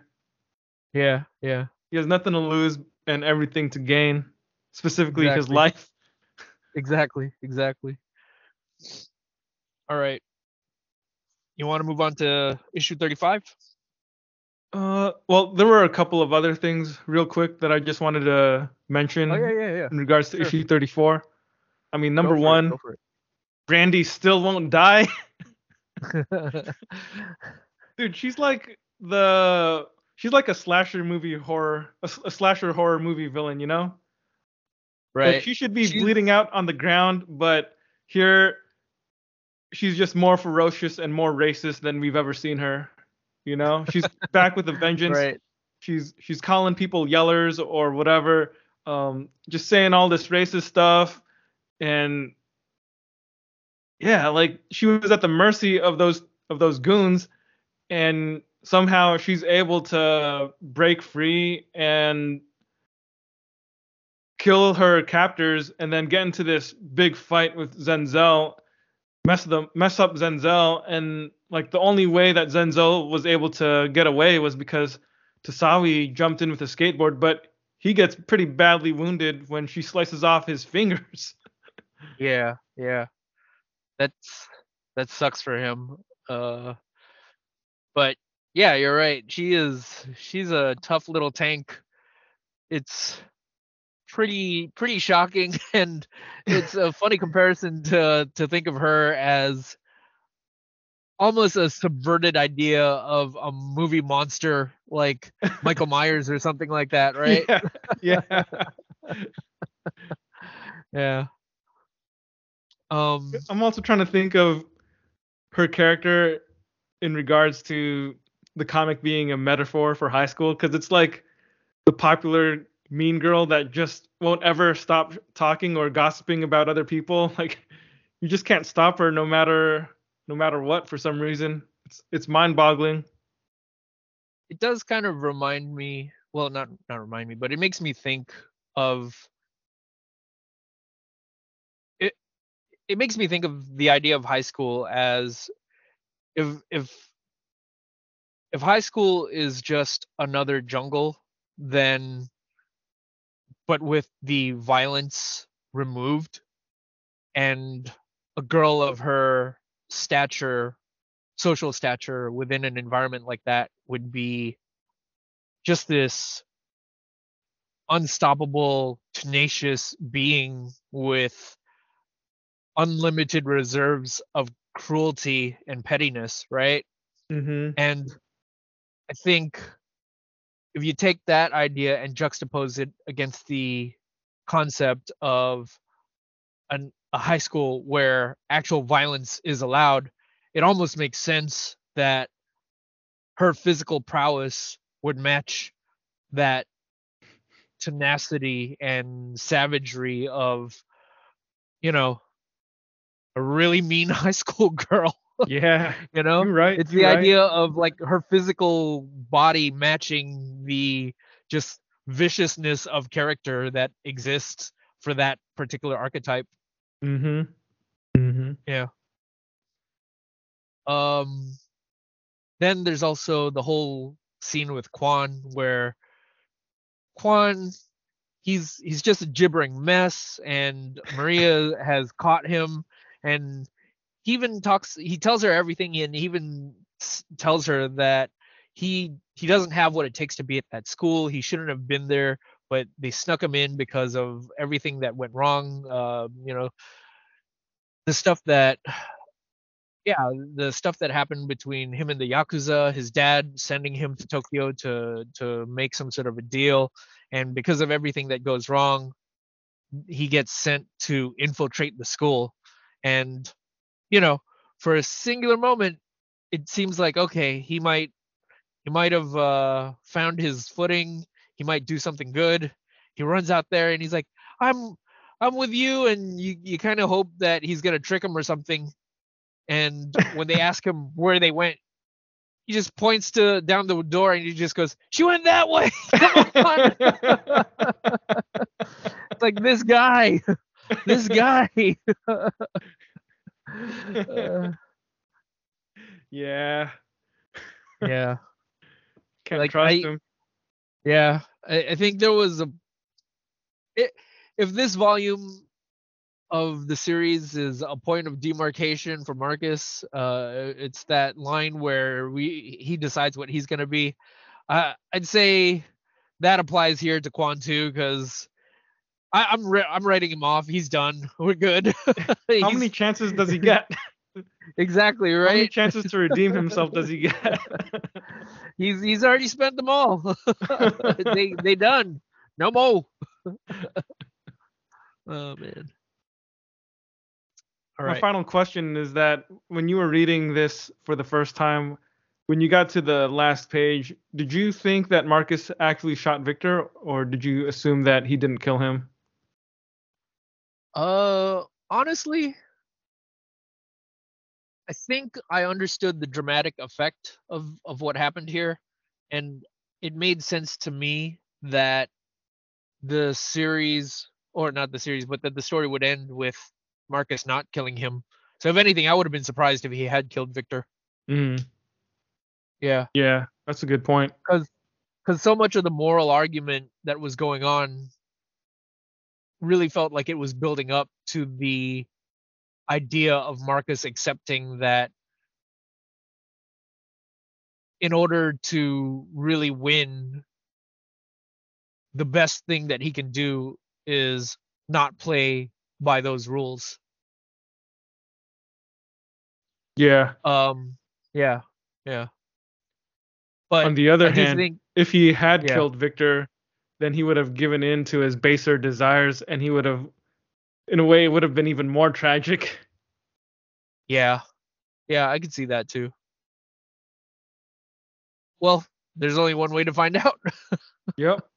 Let's talk about Yeah. the last issue of this trade paperback collection, issue 35. You got it. The class, issue 35.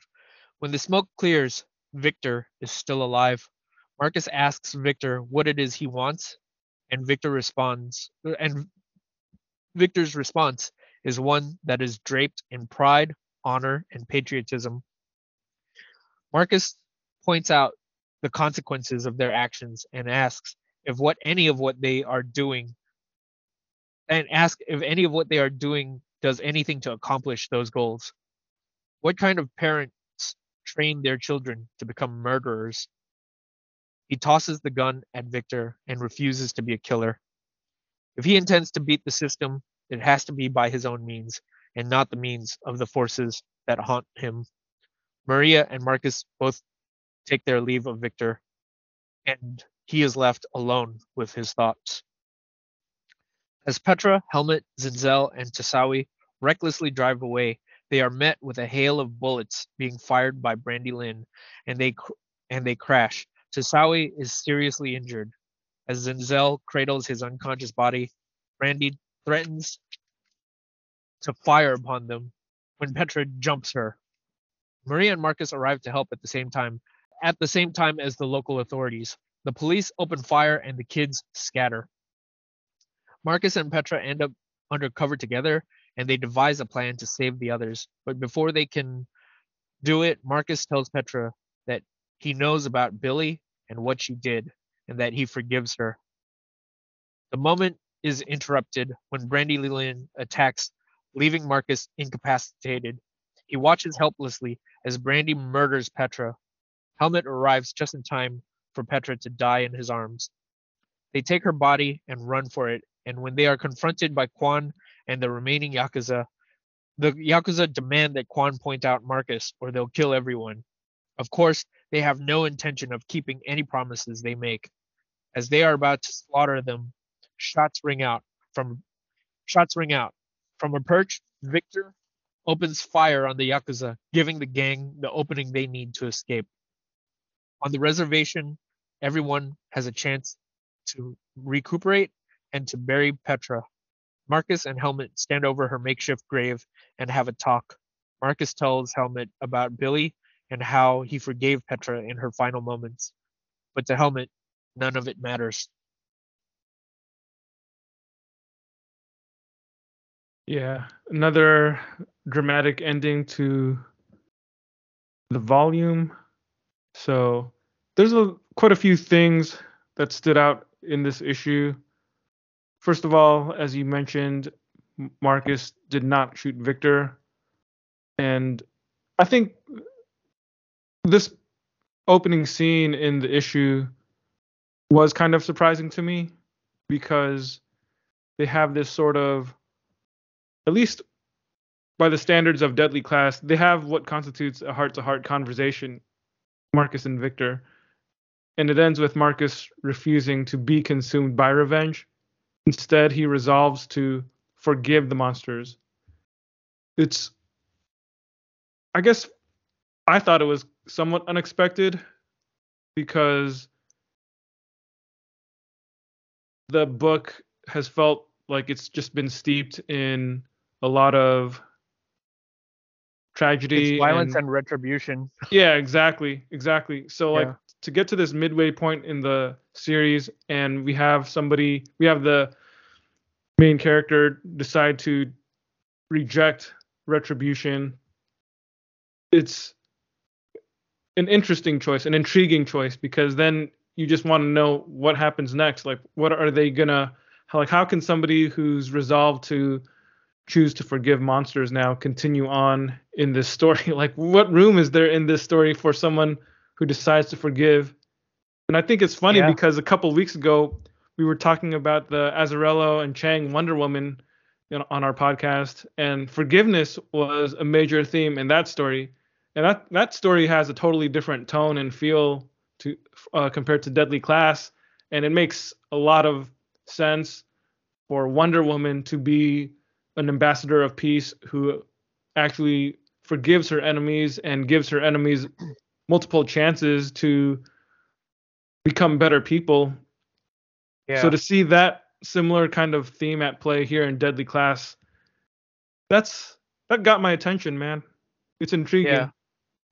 It's interesting that you bring up Wonder Woman because it feels like with Wonder Woman, she is an ambassador for peace from start to finish. So it almost feels like when we were reading that, it was the natural starting starting point for her, where Mm-hmm. every problem is met with for every problem the solution is for the most part peace right some some Mhm. sort of peaceful resolution and with deadly class it really feels kind of like it takes the opposite track in the sense that it spent the first six volumes of the series really building up this environment and expectation where all of these characters live in a world where the laws of the world are ones in which retribution is the primary mover, right? Mhm. For everything that's done, there is an equal, if not greater, reaction. And that is what they are conditioned to do. That is what they are conditioned to be. Um, they even talk about it a little in this volume. It's just the school itself is training to, them to be this monster. And, you know, when we first come into the series, it, it almost paints it it almost paints the world like it's this environment where isn't it cool they're all going to learn to these skills where they get to be assassins and ninjas or whatever but it really is about the conditioning of these young minds to be to to ultimately become killers and unfeeling murderers Mhm. and it just makes it i wouldn't say it, it makes it more effective but I, I do think that the opposite track or, or the opposite uh, experience of building up the expectation up to this point where marcus being forced to choose finally makes the comes to the decision himself that violence is not the answer and i think it's par for the course for the idea that they do exist in this world where maybe everybody can change right? Mm-hmm. Because it's almost easier to imagine it when people haven't had such a long history of just cruelty and uh meanness that they've committed onto other people right? These these just acts of cruelty that they've done to other people. But if you can show that even those kinds of people can be redeemed like what does that say right? Yeah. um I- yeah I, I mean i think it's a philosophical difference at that point where you can say there's, there's definitely something to be said of someone who's just so good at it that they are an example to the rest of us and they inspire the rest of us. But there's i think there's also something to the idea that even the worst of us have something in us that can be changed that can be redeemed. And you know speaking of things that surprised me i will say it it did surprise me when victor was the one that ended up being the one who saved them Yeah, that was something that I had to think about for quite a bit, and I'm still not exactly sure how I feel about it. Hmm. Because Marcus's speech that makes sense for Marcus's character, I think. Yeah. think. Um, and it's a surprising way to direct the story, but I really had to think about whether or not him not killing Victor was built up properly or if it was just a twist for the sake of surprising the reader. And I Hmm. I think after sitting on the story for a few days, having read it earlier this week, at this point, yeah, I do actually think that on Marcus' side, it makes sense for his character and it makes sense for the direction of the story that it was built up proper it was built up properly and that it wasn't just a twist for the sake of a twist. But Yeah. the thing uh, from Victor's side, because at the end of the story we learned that he's decided to use his sniping skills to save our protagonists from the people who are out to get him.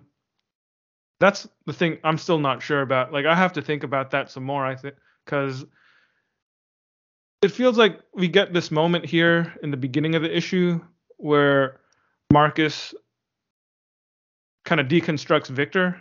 He asks Victor, "What do you want?" And then it kind of feels like at this point Victor could have responded with a really immediate answer, like, "Just let me go, and you know we'll go our own paths, and and I'll leave you alone, or whatever." You know, it could have been something like that. But there's a beat, a, a panel, a silent panel where we just look at Victor's face, and he's considering his answer, and then he says, "To protect my homeland as top KGB sniper, to make my father proud." So he he takes what could have been uh, a very direct question about the moment, and he answers it in a way that reflects He what he wants earnestly. in life. Yeah, exactly. It's Yeah. it's far more earnest than what we're accustomed to seeing from Yeah, Victor. It's a sincere answer. Very much Mhm. so. Yeah. Yeah.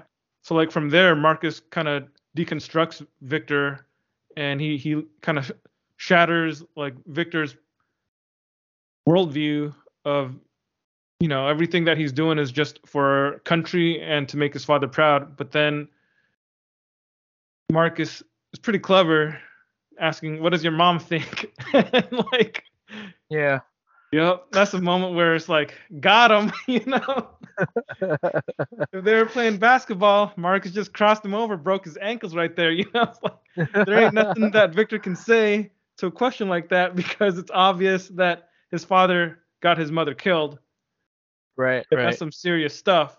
And when Marcus and Maria finally leave Victor, they not they don't just walk away and turn their backs from him, but Marcus actually leaves Victor the gun at it. Right. So so Victor easily could have just shot them in the back if he had wanted to. So I Yeah. think that splash page where Marcus and Maria walk away with Victor in the background staring at the gun while he's on his knees. Him not doing him not killing them in that moment kind of shows you that he genuinely is reconsidering Yeah. all the choices that he's made. Exactly. He. It turns out he who was attempting to deconstruct is now the deconstructed. Exactly. How clever! oh yeah, speaking of the first page of Quite a turn of issue- events. it is. It is. okay. Speaking of that first page though, that uh, opening page of this issue has the water all red. Well, it's like a first person view from Marcus's point of view where he's just standing at the shore watching the waves or yeah, just at the shore watching the waves crash against the the beach and he's holding his gun looking down at his feet, but they colored the water all red and it kind of looks like it's blood at his feet. It's pretty interesting stylistic decision there because in the rest of the scene the water isn't red. Yeah. It kind of reminds me of chop- the end of Evangelion. Oh, right. Marcus right. and Maria at the at the beach. That's pretty funny. I, I hadn't thought of that, but I could see it.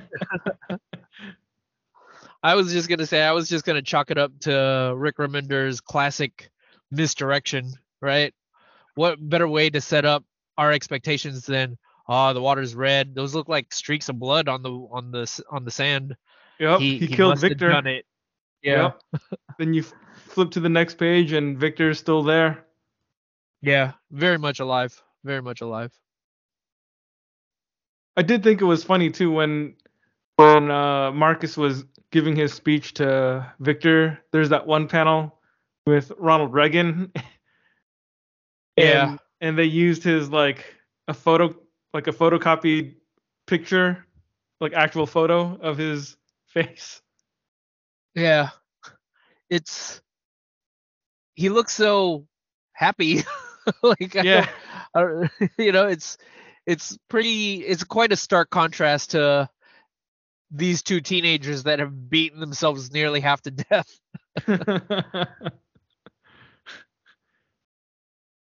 But I do think that that's an interesting choice as well. You know, just in terms of Marcus's decision ultimately, because he, yeah, he he has that re- this moment of realization here that if he continues to blame these systems that are in place for everything that's befallen him, and if he is in a position to act on his feelings by using the methods of those that would oppress him or those that have oppressed him or those that are who he deems as responsible for where he is in life. It's almost like he's saying yeah they're they played their part in where i am but i have a role in this as well and i can choose what to do. And if I end up deciding to kill you because remember very early on in all the way back in volume 1 he was talking about how he eventually wanted to kill Ronald Reagan because he viewed Ronald Reagan as the seed that bore the fruit of his parents' demise and him having to end up with a life on the streets without parents, right? yeah. I mean, it was kind of when I first read that way back in volume one, I thought it was kind of tongue in cheek, but they kept putting it in there to the point where I think I was eventually convinced that it wasn't a joke to him. He was serious. He he wanted to kill Ronald Reagan. yeah. You know? Yeah, there's Yeah. something kind of delusional about that, and yet somehow, in the context of the story, it makes sense. Yeah, yeah. But this is the moment where he it almost feels like Marcus steps back from the picture and sees it as a whole and he understands that all violence begets is just more more tragedy and more violence and it just ends up being more corrosive to the spirit and to the soul Mhm. and yeah th- it's him making the conscious decision right here right now to to break that cycle yeah, yeah. And I- I'm not sure if I uh, fully completed my thoughts on Victor earlier that I started, but I think I just wanted to say that I'm still not sure how I feel about his decision to save the other kids because Hmm. it does make sense in terms of the plot because otherwise they would have been written into a corner you know like how would they have been able to escape that situation but Hmm. there's also on some level it's kind of surprising that this opening speech from Marcus was basically the th- thing that deconstructed Victor completely and made him change his ways. So I feel like I have to keep on reading to see what they do with Victor in the upcoming issues. Yeah. I got to see what they do with his character cuz I need to I need to wrap my head around it, you know? Like yeah. just leaving him at the beach and then the next time we see him he's on their side now? Or I don't know if you would even say he's on their side but he's helping them? Yeah. It's it's kind of a lot to take in. It's kind of surprising. It could be another thing that feels like a twist just to like shake things up a bit but yeah i think that's why i feel like i have to continue reading the series to see what they end up doing with victor's character. I think there's a chance that the end result will be something that's a lot more nuanced and complex. Mm-hmm. so that because you're right if it's a- a complete 180 degree turn where victor is all of a sudden like we're friends now let's go hang out and get burgers you know because we can use casual language we're not getting burgers we're getting burgers Um, Is that what people say when they're friends? let's go get Bergs, guys.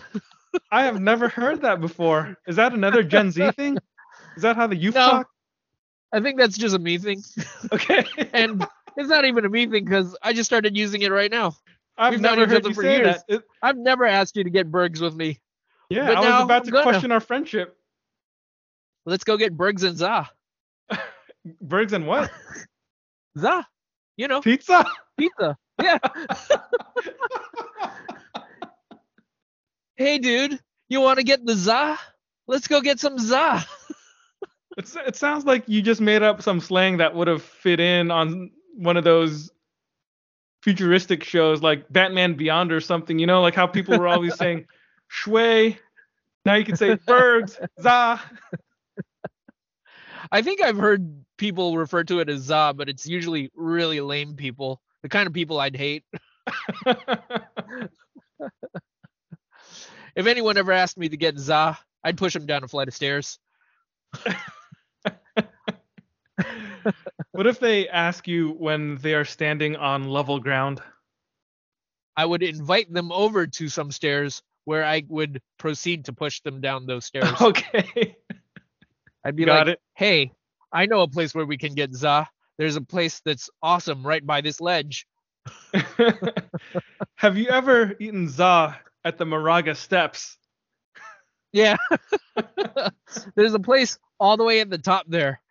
It it's really it's really great. You can only get za from up there. But yeah, anyways, the idea that he would have this 180 degree turn and all of a sudden- be like close buds with them, it- that would be a little hard to take. So I think whatever form their relational dynamics takes, it'll be it, it's all in the execution of what that ends up looking like, right? Because it's mm-hmm. a matter of it's a matter of taking into account how much history and bad blood they have with each other and threading the needle of making a believable relationship that can exist between these two people that are that is that that takes into account that that degree of just history w- that they have with one another so Mhm. I, I can believe that what Marcus had to say to Victor, like, okay, if if the entire point of the story ultimately is the idea that people can change and um you have to choose peace over violence and choose forgiveness over violence if if if that's the overall overarching theme of the book then it makes sense that Marcus showing mercy and grace to Victor is the thing that changes him, right? Because it's the belief that these are the qualities that can change the world. And it is the actualizing of that philosophy within the confines of the story. So Yeah. it's like, okay, I get that, right? Yeah. but it still has to be a believable transition because again i can't i can't i can't it's going to be hard for me to just accept on on face value that marcus gives this speech and then that's enough to change him right uh Mhm. like it makes it feel kind of cheap if that's all it takes. yeah exactly so if what he does say does change him okay i'll i'll buy into it but there still has to be some degree of effort and even if someone regresses that's absolutely a part of human nature that i can believe so there has to be some wiggle room that exists there for victor to be able to change maybe even change back it, it's something that acknowledges that this is an ongoing process as opposed to a light switch being flipped. Hmm. Yeah, I agree with that. Yeah. That's why it's important to me to see what they do with him moving forward. Yeah, yeah, yeah. And uh yeah. we we get to the end and Brandy Lynn is basically a Terminator at this point. Yeah, she still won't die. It's like she, at this point in my notes, I wrote she's like the tyrant or nemesis from Resident Evil. Every time they think they've gotten rid of her, she reappears at the worst possible time with new attacks and proves to be incredibly hard to kill. She has yet to reach her final form. Yeah. this is wild, man. And and like even after she manages to kill Petra, Yeah. at, uh, at the end of her scene, she just runs away into the alley and uh, Yeah. you know, she's Yeah. still out there. So at the end of this We're pretty sure that following- this is not the last we've again. seen of her. Exactly, exactly. Yeah, yeah. Man. Um did you want to talk about the final scene between Helmut and Marcus at all? Just how that whole thing plays out? Yeah. Or heck, maybe me- even the scene before it with Petra. Yeah, let me ask you, man, do you think that when Marcus told Petra that he forgave her for Billy, do you think he was fully sincere about that? Or was he just trying to be nice? so that's the thing we were talking about a little earlier. I forget at which point we see it in the book, but we hear in Marcus's internal monologue when he he thinks back to that moment. He he even questions himself whether he truly believes it. He I think he even tells himself that he doesn't believe it, right? But he accepts that it's just something that he has to say. Um, it's something that's in line with this epiphany that he's had, right? It's Mhm. almost this sense of I have chosen chosen to accept this worldview as my worldview, so I have to almost fake it till I make it. And and I think that's what we're seeing here. And I think that level of complexity very much is in line with what we were just talking about with Victor and what his change is supposed to look like uh, now that he now that Marcus has said these things to him and have reached him in his very core and made him decide to become you know an ally of the theirs quote unquote as opposed Mhm. to an enemy right it's it's this idea that the the the change that people make is not a change that is instantaneous and it is not one that is a hundred percent all the time, right? Because a lot of the times the way that people actually work is when you change, you have to make a conscious effort to change because instinctually there's a part of you that always wants to regress to a certain way. It takes time to build those habits where you ultimately become the person that you want to be, right? So it makes sense that the way Remender writes Marcus in this moment, it makes sense that he writes him as someone who has accepted forgiveness as his mantra and as the guiding light for his worldview. But it is not an easy thing, and it is, if anything, it's a hard thing for him to commit to, especially with everything being so new. And maybe you could tell yourself that he's just telling him himself what he needs to tell himself because Petra has just died and it's easier for him to live with the lie of forgiving her. But I think there there might be some of that in there, but Yeah. it's it's just a level of complexity that absolutely makes sense because of all of these diverging factors that are at play here in terms of him trying to reconcile his feelings towards her and this new outlook on life that he has so i i'd say that he wants to be sincere i don't know that he is sincere Hmm. Yeah, that's a good way of putting it. Yeah. Because I was I was thinking about his his internal uh, narration during the moment when Brandy slashes Petra's throat because Marcus is pretty dazed and lying on the ground looking up at the action and he's trying to tell himself uh, to go and help her but for whatever reason maybe he's just too wounded he can't and then like there's a, a bad voice inside his own mind that says you don't forgive her you don't forgive her you know repeating that as he watches petra get slashed in the throat and then he thinks but if it means anything she'll die thinking that i do so Mm. yeah that i think that's the thing that left me wondering if he truly did forgive her when he told her that he did and then on top of that the scene at the very end when he and helmut are at petra's grave and they have that conversation just a really stark quiet moment where marcus tells helmut i forgave her. I tried to help her helmut but swear to god. And then he just looks at marcus and helmut says maybe or maybe you didn't. It doesn't matter now.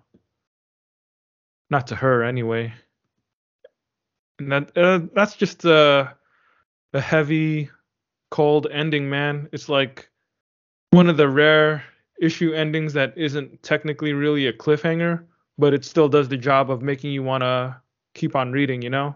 Like no one's about to face off. No one's got a gun pointed at them. No one's fallen out a window or anything like that.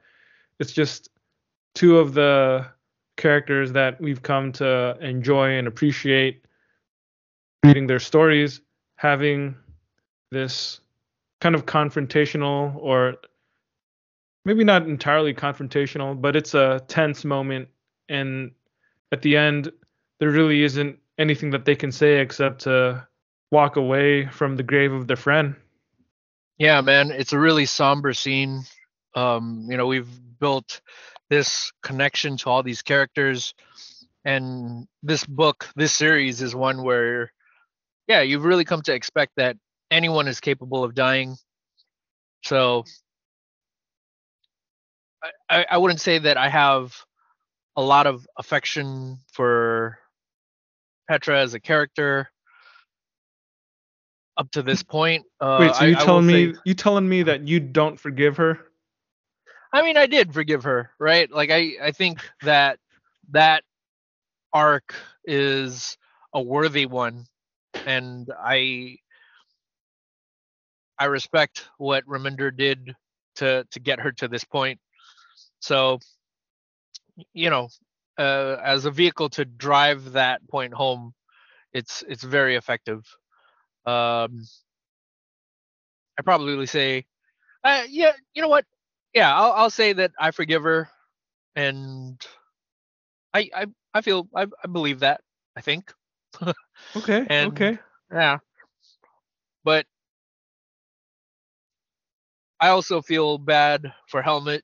He's he's someone I've come to like and it was uh yeah, it was just doomed from the start, I guess. yeah Yeah. he's probably Helmut is probably one of the most likable characters, at least to me. So to see him and Marcus kind of have this tension between them, I think that's pretty interesting. It's something Yeah. where the like I guess I would still consider Marcus the main character or the protagonist. So it's interesting to me to have the main character and the most likable character kind of have this thing hanging between them where they're they're Yeah. not as close as they could have been if Petra had survived. Yeah. We we have to remember that at this point they've just met. So Mhm. they're their being around each other is relatively new, right? And any experience that they have is really the thing that shapes what they how they feel towards one another. And when the first thing, the first milestone moment or canon event moment that happens between the two of you is that this mutual contact between the two of you ends up dying because of you know circumstances due to your shared history well it's hard to imagine him not being resentful to some degree right Exactly. Can't help it. no sir So we're at the end of volume seven, but how did you feel about this consecutive string of issues where we didn't really get too much from Saya other than those few pages? And we didn't get anything at all about what was going on back at the school. So there's no Shabnam or or uh, shoot, what's what's the girl's name? Troll? I forgot her like actual name. Grogda. You go. jeez Why did I think your name was Troll? i mean that's what they call her because well she's quite trollish she has the qualities of a troll yeah. a a bridge dweller as you would call them I think Um, we'll get more of those characters in the next volume? nope i think that's it You think it's just gonna Uh, focus on these kids on the run for the n- next few issues or something? The rest of the series is going to be about them starting an ice cream shop I think I think for me I I don't really have a problem with the fact that we don't see too much of Saya or that we don't see too much of the student body or King's Dominion. Um it does feel like there are bits and pieces here and there over the course of the story where we just shift perspective from time to time and we don't necessarily follow characters Marcus was missing from like an entire volume, right? Because we thought he was dead. So mm-hmm. that's not I don't think that's a huge issue for me. I think moving forward, the thing that I find the most compelling is that now that Marcus has this new worldview where again his guiding light his guiding principle is going to be one of forgiveness and peace. With everything that we've seen up to this point with the world that they inhabit and the threats that loom around every corner I question It's- how long that's gonna last. exactly right? Right? Uh, it's it's one thing to and, and and this is another uh, concept that kind of reflects on people right? When when we find these new ideas and concepts that we find really appealing and we try to integrate them into our lives it's it's all good and well until we encounter obstacles to actualizing those principles right and Yeah. if anything the more you exist in the world and the more you have to live your life realistically the harder it gets it doesn't get easier because you're going to naturally come up with ideas and concepts and people that are going to contradict your your existence whether mm-hmm. by accident or on purpose Yeah. so so it's a question of what happens now with Marcus now that he has this worldview. One, not everybody has this worldview, like it's just Marcus. So there's gonna be tension there that exists within the group of friends. And then two, you still have the kids at the student body, you still have the school, the King's Dominion itself. Heck, you still have the Yakuza out there that are still trying to get him. Mm-hmm. So Saya's still out there. yeah, exactly. Master So Lin has something going on that we're not fully privy to. Exactly, exactly. So it's going to be a question of how will Marcus even begin to solve all these things, if at all, with this new hands-off approach of nonviolence. Uh, well, I don't even know if it's nonviolence. I I'm I don't think it is nonviolence because like obviously there's going to be some form of fighting going on, right? But it, it's it just seems really murky, and I guess that's the thing that I find compelling is just the level of curiosity as I that that I have as to what this final product look like looks like. How does he reconcile this worldview with what he has to do with all these things that are ahead of him? Yeah. Let me ask you this. Over the Sure. course of the rest of the series, do you think Marcus will kill more people? I think it's inevitable, honestly. Mm-hmm. like I think this is an idea we've seen quite a few times. Um, the the one of the more prominent versions of this that I can think of now, and I don't know if it's it's going to go down that path, but I think of something like the life and times of Savior 28, where the crux of the story is a man wanting to change and not be a product of the world to to try to be above it and the futility of it right? Mm-hmm. um i'm sorry i lost my train of thought. What was your question again?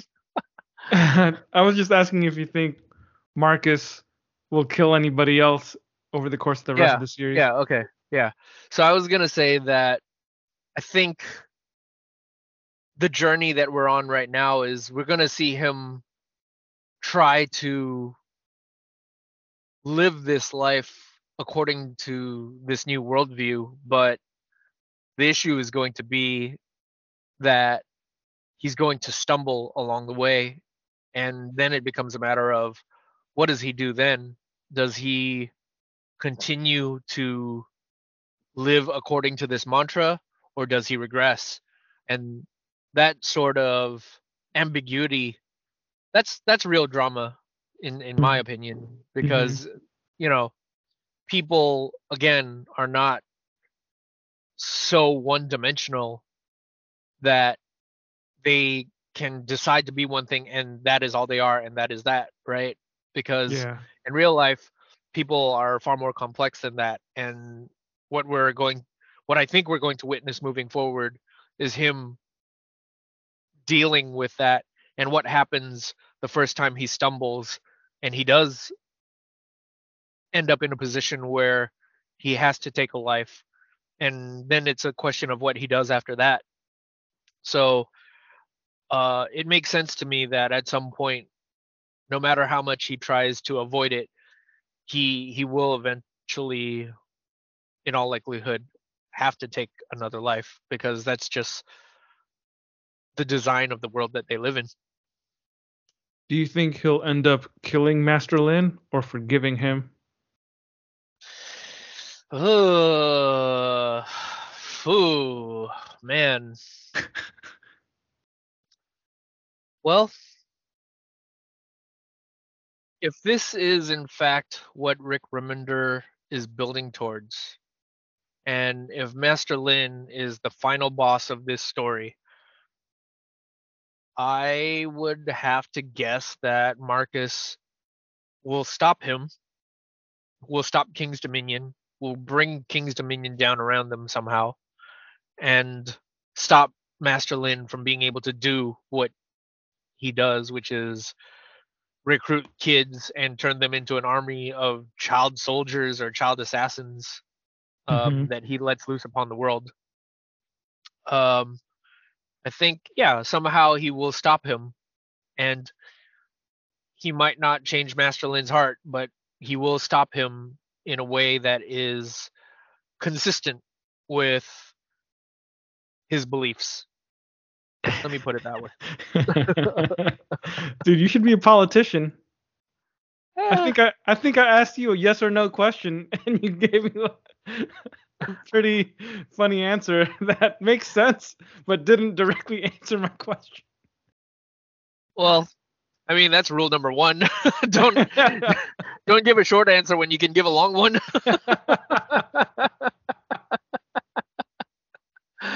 uh, I'd, I'd vote for you, man. I'd vote for you. thanks, thanks. what do you think? Uh, like now, now I'm curious. Um, what course you think Marcus will take, and whether all of that, whether he you think he's going to take another life, um, what the final outcome of the conflict between him and Master Lin is going to be. I feel like he probably will take another life for the similar reasons that you just given.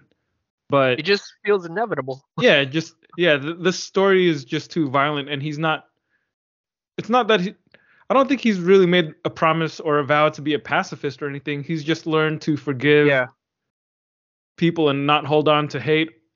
But there's nothing about that which would preclude him from defending himself or his exactly. his friends. So I feel like He's not he'll probably- technically a pacifist.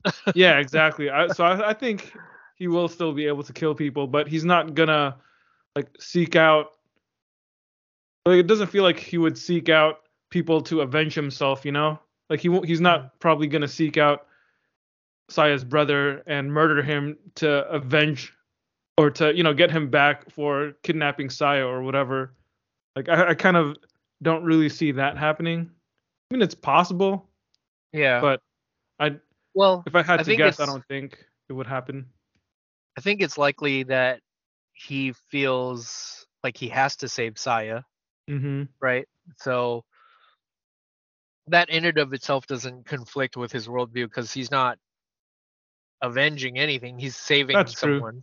That's true. So you make a good point there.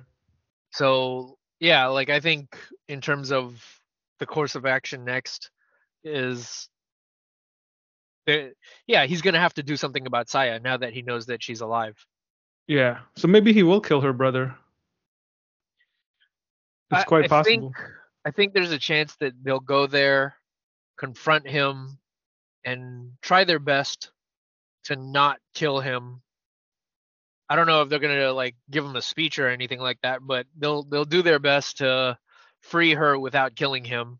And then when things get dicey enough, you know, given given a lack of options, uh he may do what he loathes to do or or maybe they'll free her and not necessarily go in there with the intent of killing her brother, but maybe Yeah. Saya will avenge herself and kill her brother.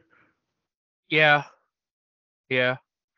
And that's another thing that you mentioned um now that I think about it. So so yeah, he's got this whole uh this whole worldview now where he he's on this forgiveness kick and yeah, like I was saying earlier, like it, it but not everybody else in the group has necessarily taken the same oath. So I'm curious to see how that plays out.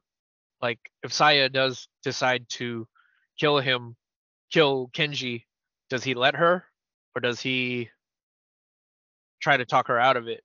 Right? Yeah. He would probably try to talk her out of it if she were purely trying to kill him out of revenge. Like if he were at her mercy the same way that Victor had been at Marcus's mercy, I have a feeling Marcus would try to convince her not to be the monster that the school trained her to be. Yeah. That's what I would guess. But you know what? The other thing I just thought of is we were talking earlier about the Frank Miller influence on the comic, especially in that first issue of this trade with all the fight scenes and everything, and the direct acknowledgement to Frank Miller and the staccato, hard, tough guy dialogue. But there's another Daredevil story that I thought of because uh, when DG Chichester wrote Daredevil in the 90s, he did a story called Last Rites. I think that was issues 297 to 300. So 300 was, you know, a big milestone issue for Daredevil. And in that comic or in that story arc, Last Rites, it was basically kind of an inverse Born Again story where whereas Born Again was a story about the Kingpin systematically defacing and dismantling Matt Murdock's life and forcing him to rebuild everything from the ground up. Last Rites is kind of the opposite, where it's Daredevil who's the one who's dismantling Wilson Fisk's life.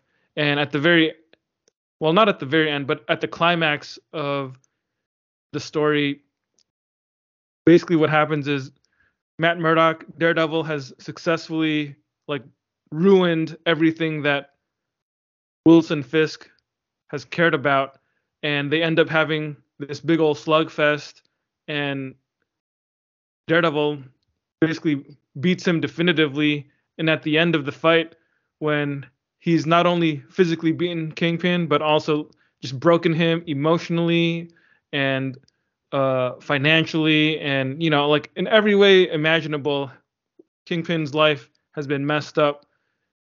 At the end of that fight, Daredevil's looking down at him, and he just says, "I forgive you." and that's how the scene ends. Like that's for some reason that's always stuck with me, and it's like the easiest time to forgive somebody who's wronged you is when you've destroyed their life. so, he wields he wields his forgiveness like a weapon. exactly. but it's such a great scene. I think about that scene all the time. Like to me, that's still such a great underrated Daredevil story. People right, don't right. think about that run of Daredevil too much. It feels like, you know, people think about Frank Miller's run, obviously, and then there's the Bendis run, the mm. Brubaker, Brubaker run, the Mark Waid run, and you know, probably the more modern runs are the things that are still on people's minds. But that DG yeah. Chichester run, man, don't under don't underestimate that one. It's a good one. Yeah. I mean, if you're a fan of good comics, why would you limit yourself, right? So yeah, there's a lot of stuff out there. Just don't read Charles Soule's run. and Lee Weeks drew that Chichester run too, or most of it. He drew that last right story, and I love Lee Weeks, man. It's some of his earlier stuff. Awesome. I still think it's yeah. great. Yeah. Mm-hmm. All right. Well, you got anything else? Nope. I'm tapped out. All right. Well, is that a funny thing to say? Uh, it was unexpected, and I think that tickled me. Okay. But other okay. than that, yeah. So, uh, yeah. If there's anything you'd like to contribute to the conversation, by all means, please do. We'd love to hear from you. You can hit us up at our email, between the gutters podcast at gmail.com. You can hit us up on our Instagram at between the gutters. You you know, DM us, let us know, follow us, like us, subscribe us, all that stuff. Um, we're on threads as well under between the gutters and we're on Twitter for however long Twitter is still going to be around for. and uh, yeah, please do. And if you're listening to us on whatever format that you're listening to us on, if you happen to give us a high rating and you know like and subscribe and all that stuff, we would really appreciate it because it really helps to get us out to other people who might listen to us. That's right. Thanks everyone for tuning in. Next week we are going to take a bye week because Albert will be at Comic Con where can the people find you at Comic Con, Albert? Uh, I will be at the Beefy Beefy Poo booth. Um, I don't have a number, but if you happen to be there, just look up Beefy Poo or Beefy Cove, and I will be there, and I will have Pepper with me. So by all means, come by. You don't have to say hi to me because I detest eye contact with other people, but you're welcome to say hi to Pepper. if people ignore you and just go straight up to Pepper and start talking to her, are you gonna do that thing where you speak in a falsetto and pretend uh-huh. to be her? oh, hi everybody. Huh. hey Pepper, how are you, Pepper? Uh-huh. It's pretty good. Life's great. Couldn't ask for anything more. Uh-huh. that is absolutely not what I imagined Pepper's voice to actually sound like. uh. All right. I will end this episode with the quote from Love Like Blood, the song by Killing Joke, and I assume that's where this volume got its title. We must play our lives like soldiers in the field. The life is short. I'm running faster all the time. Strength and beauty destined to decay. So cut the rose in full bloom till the fearless come and the act is done.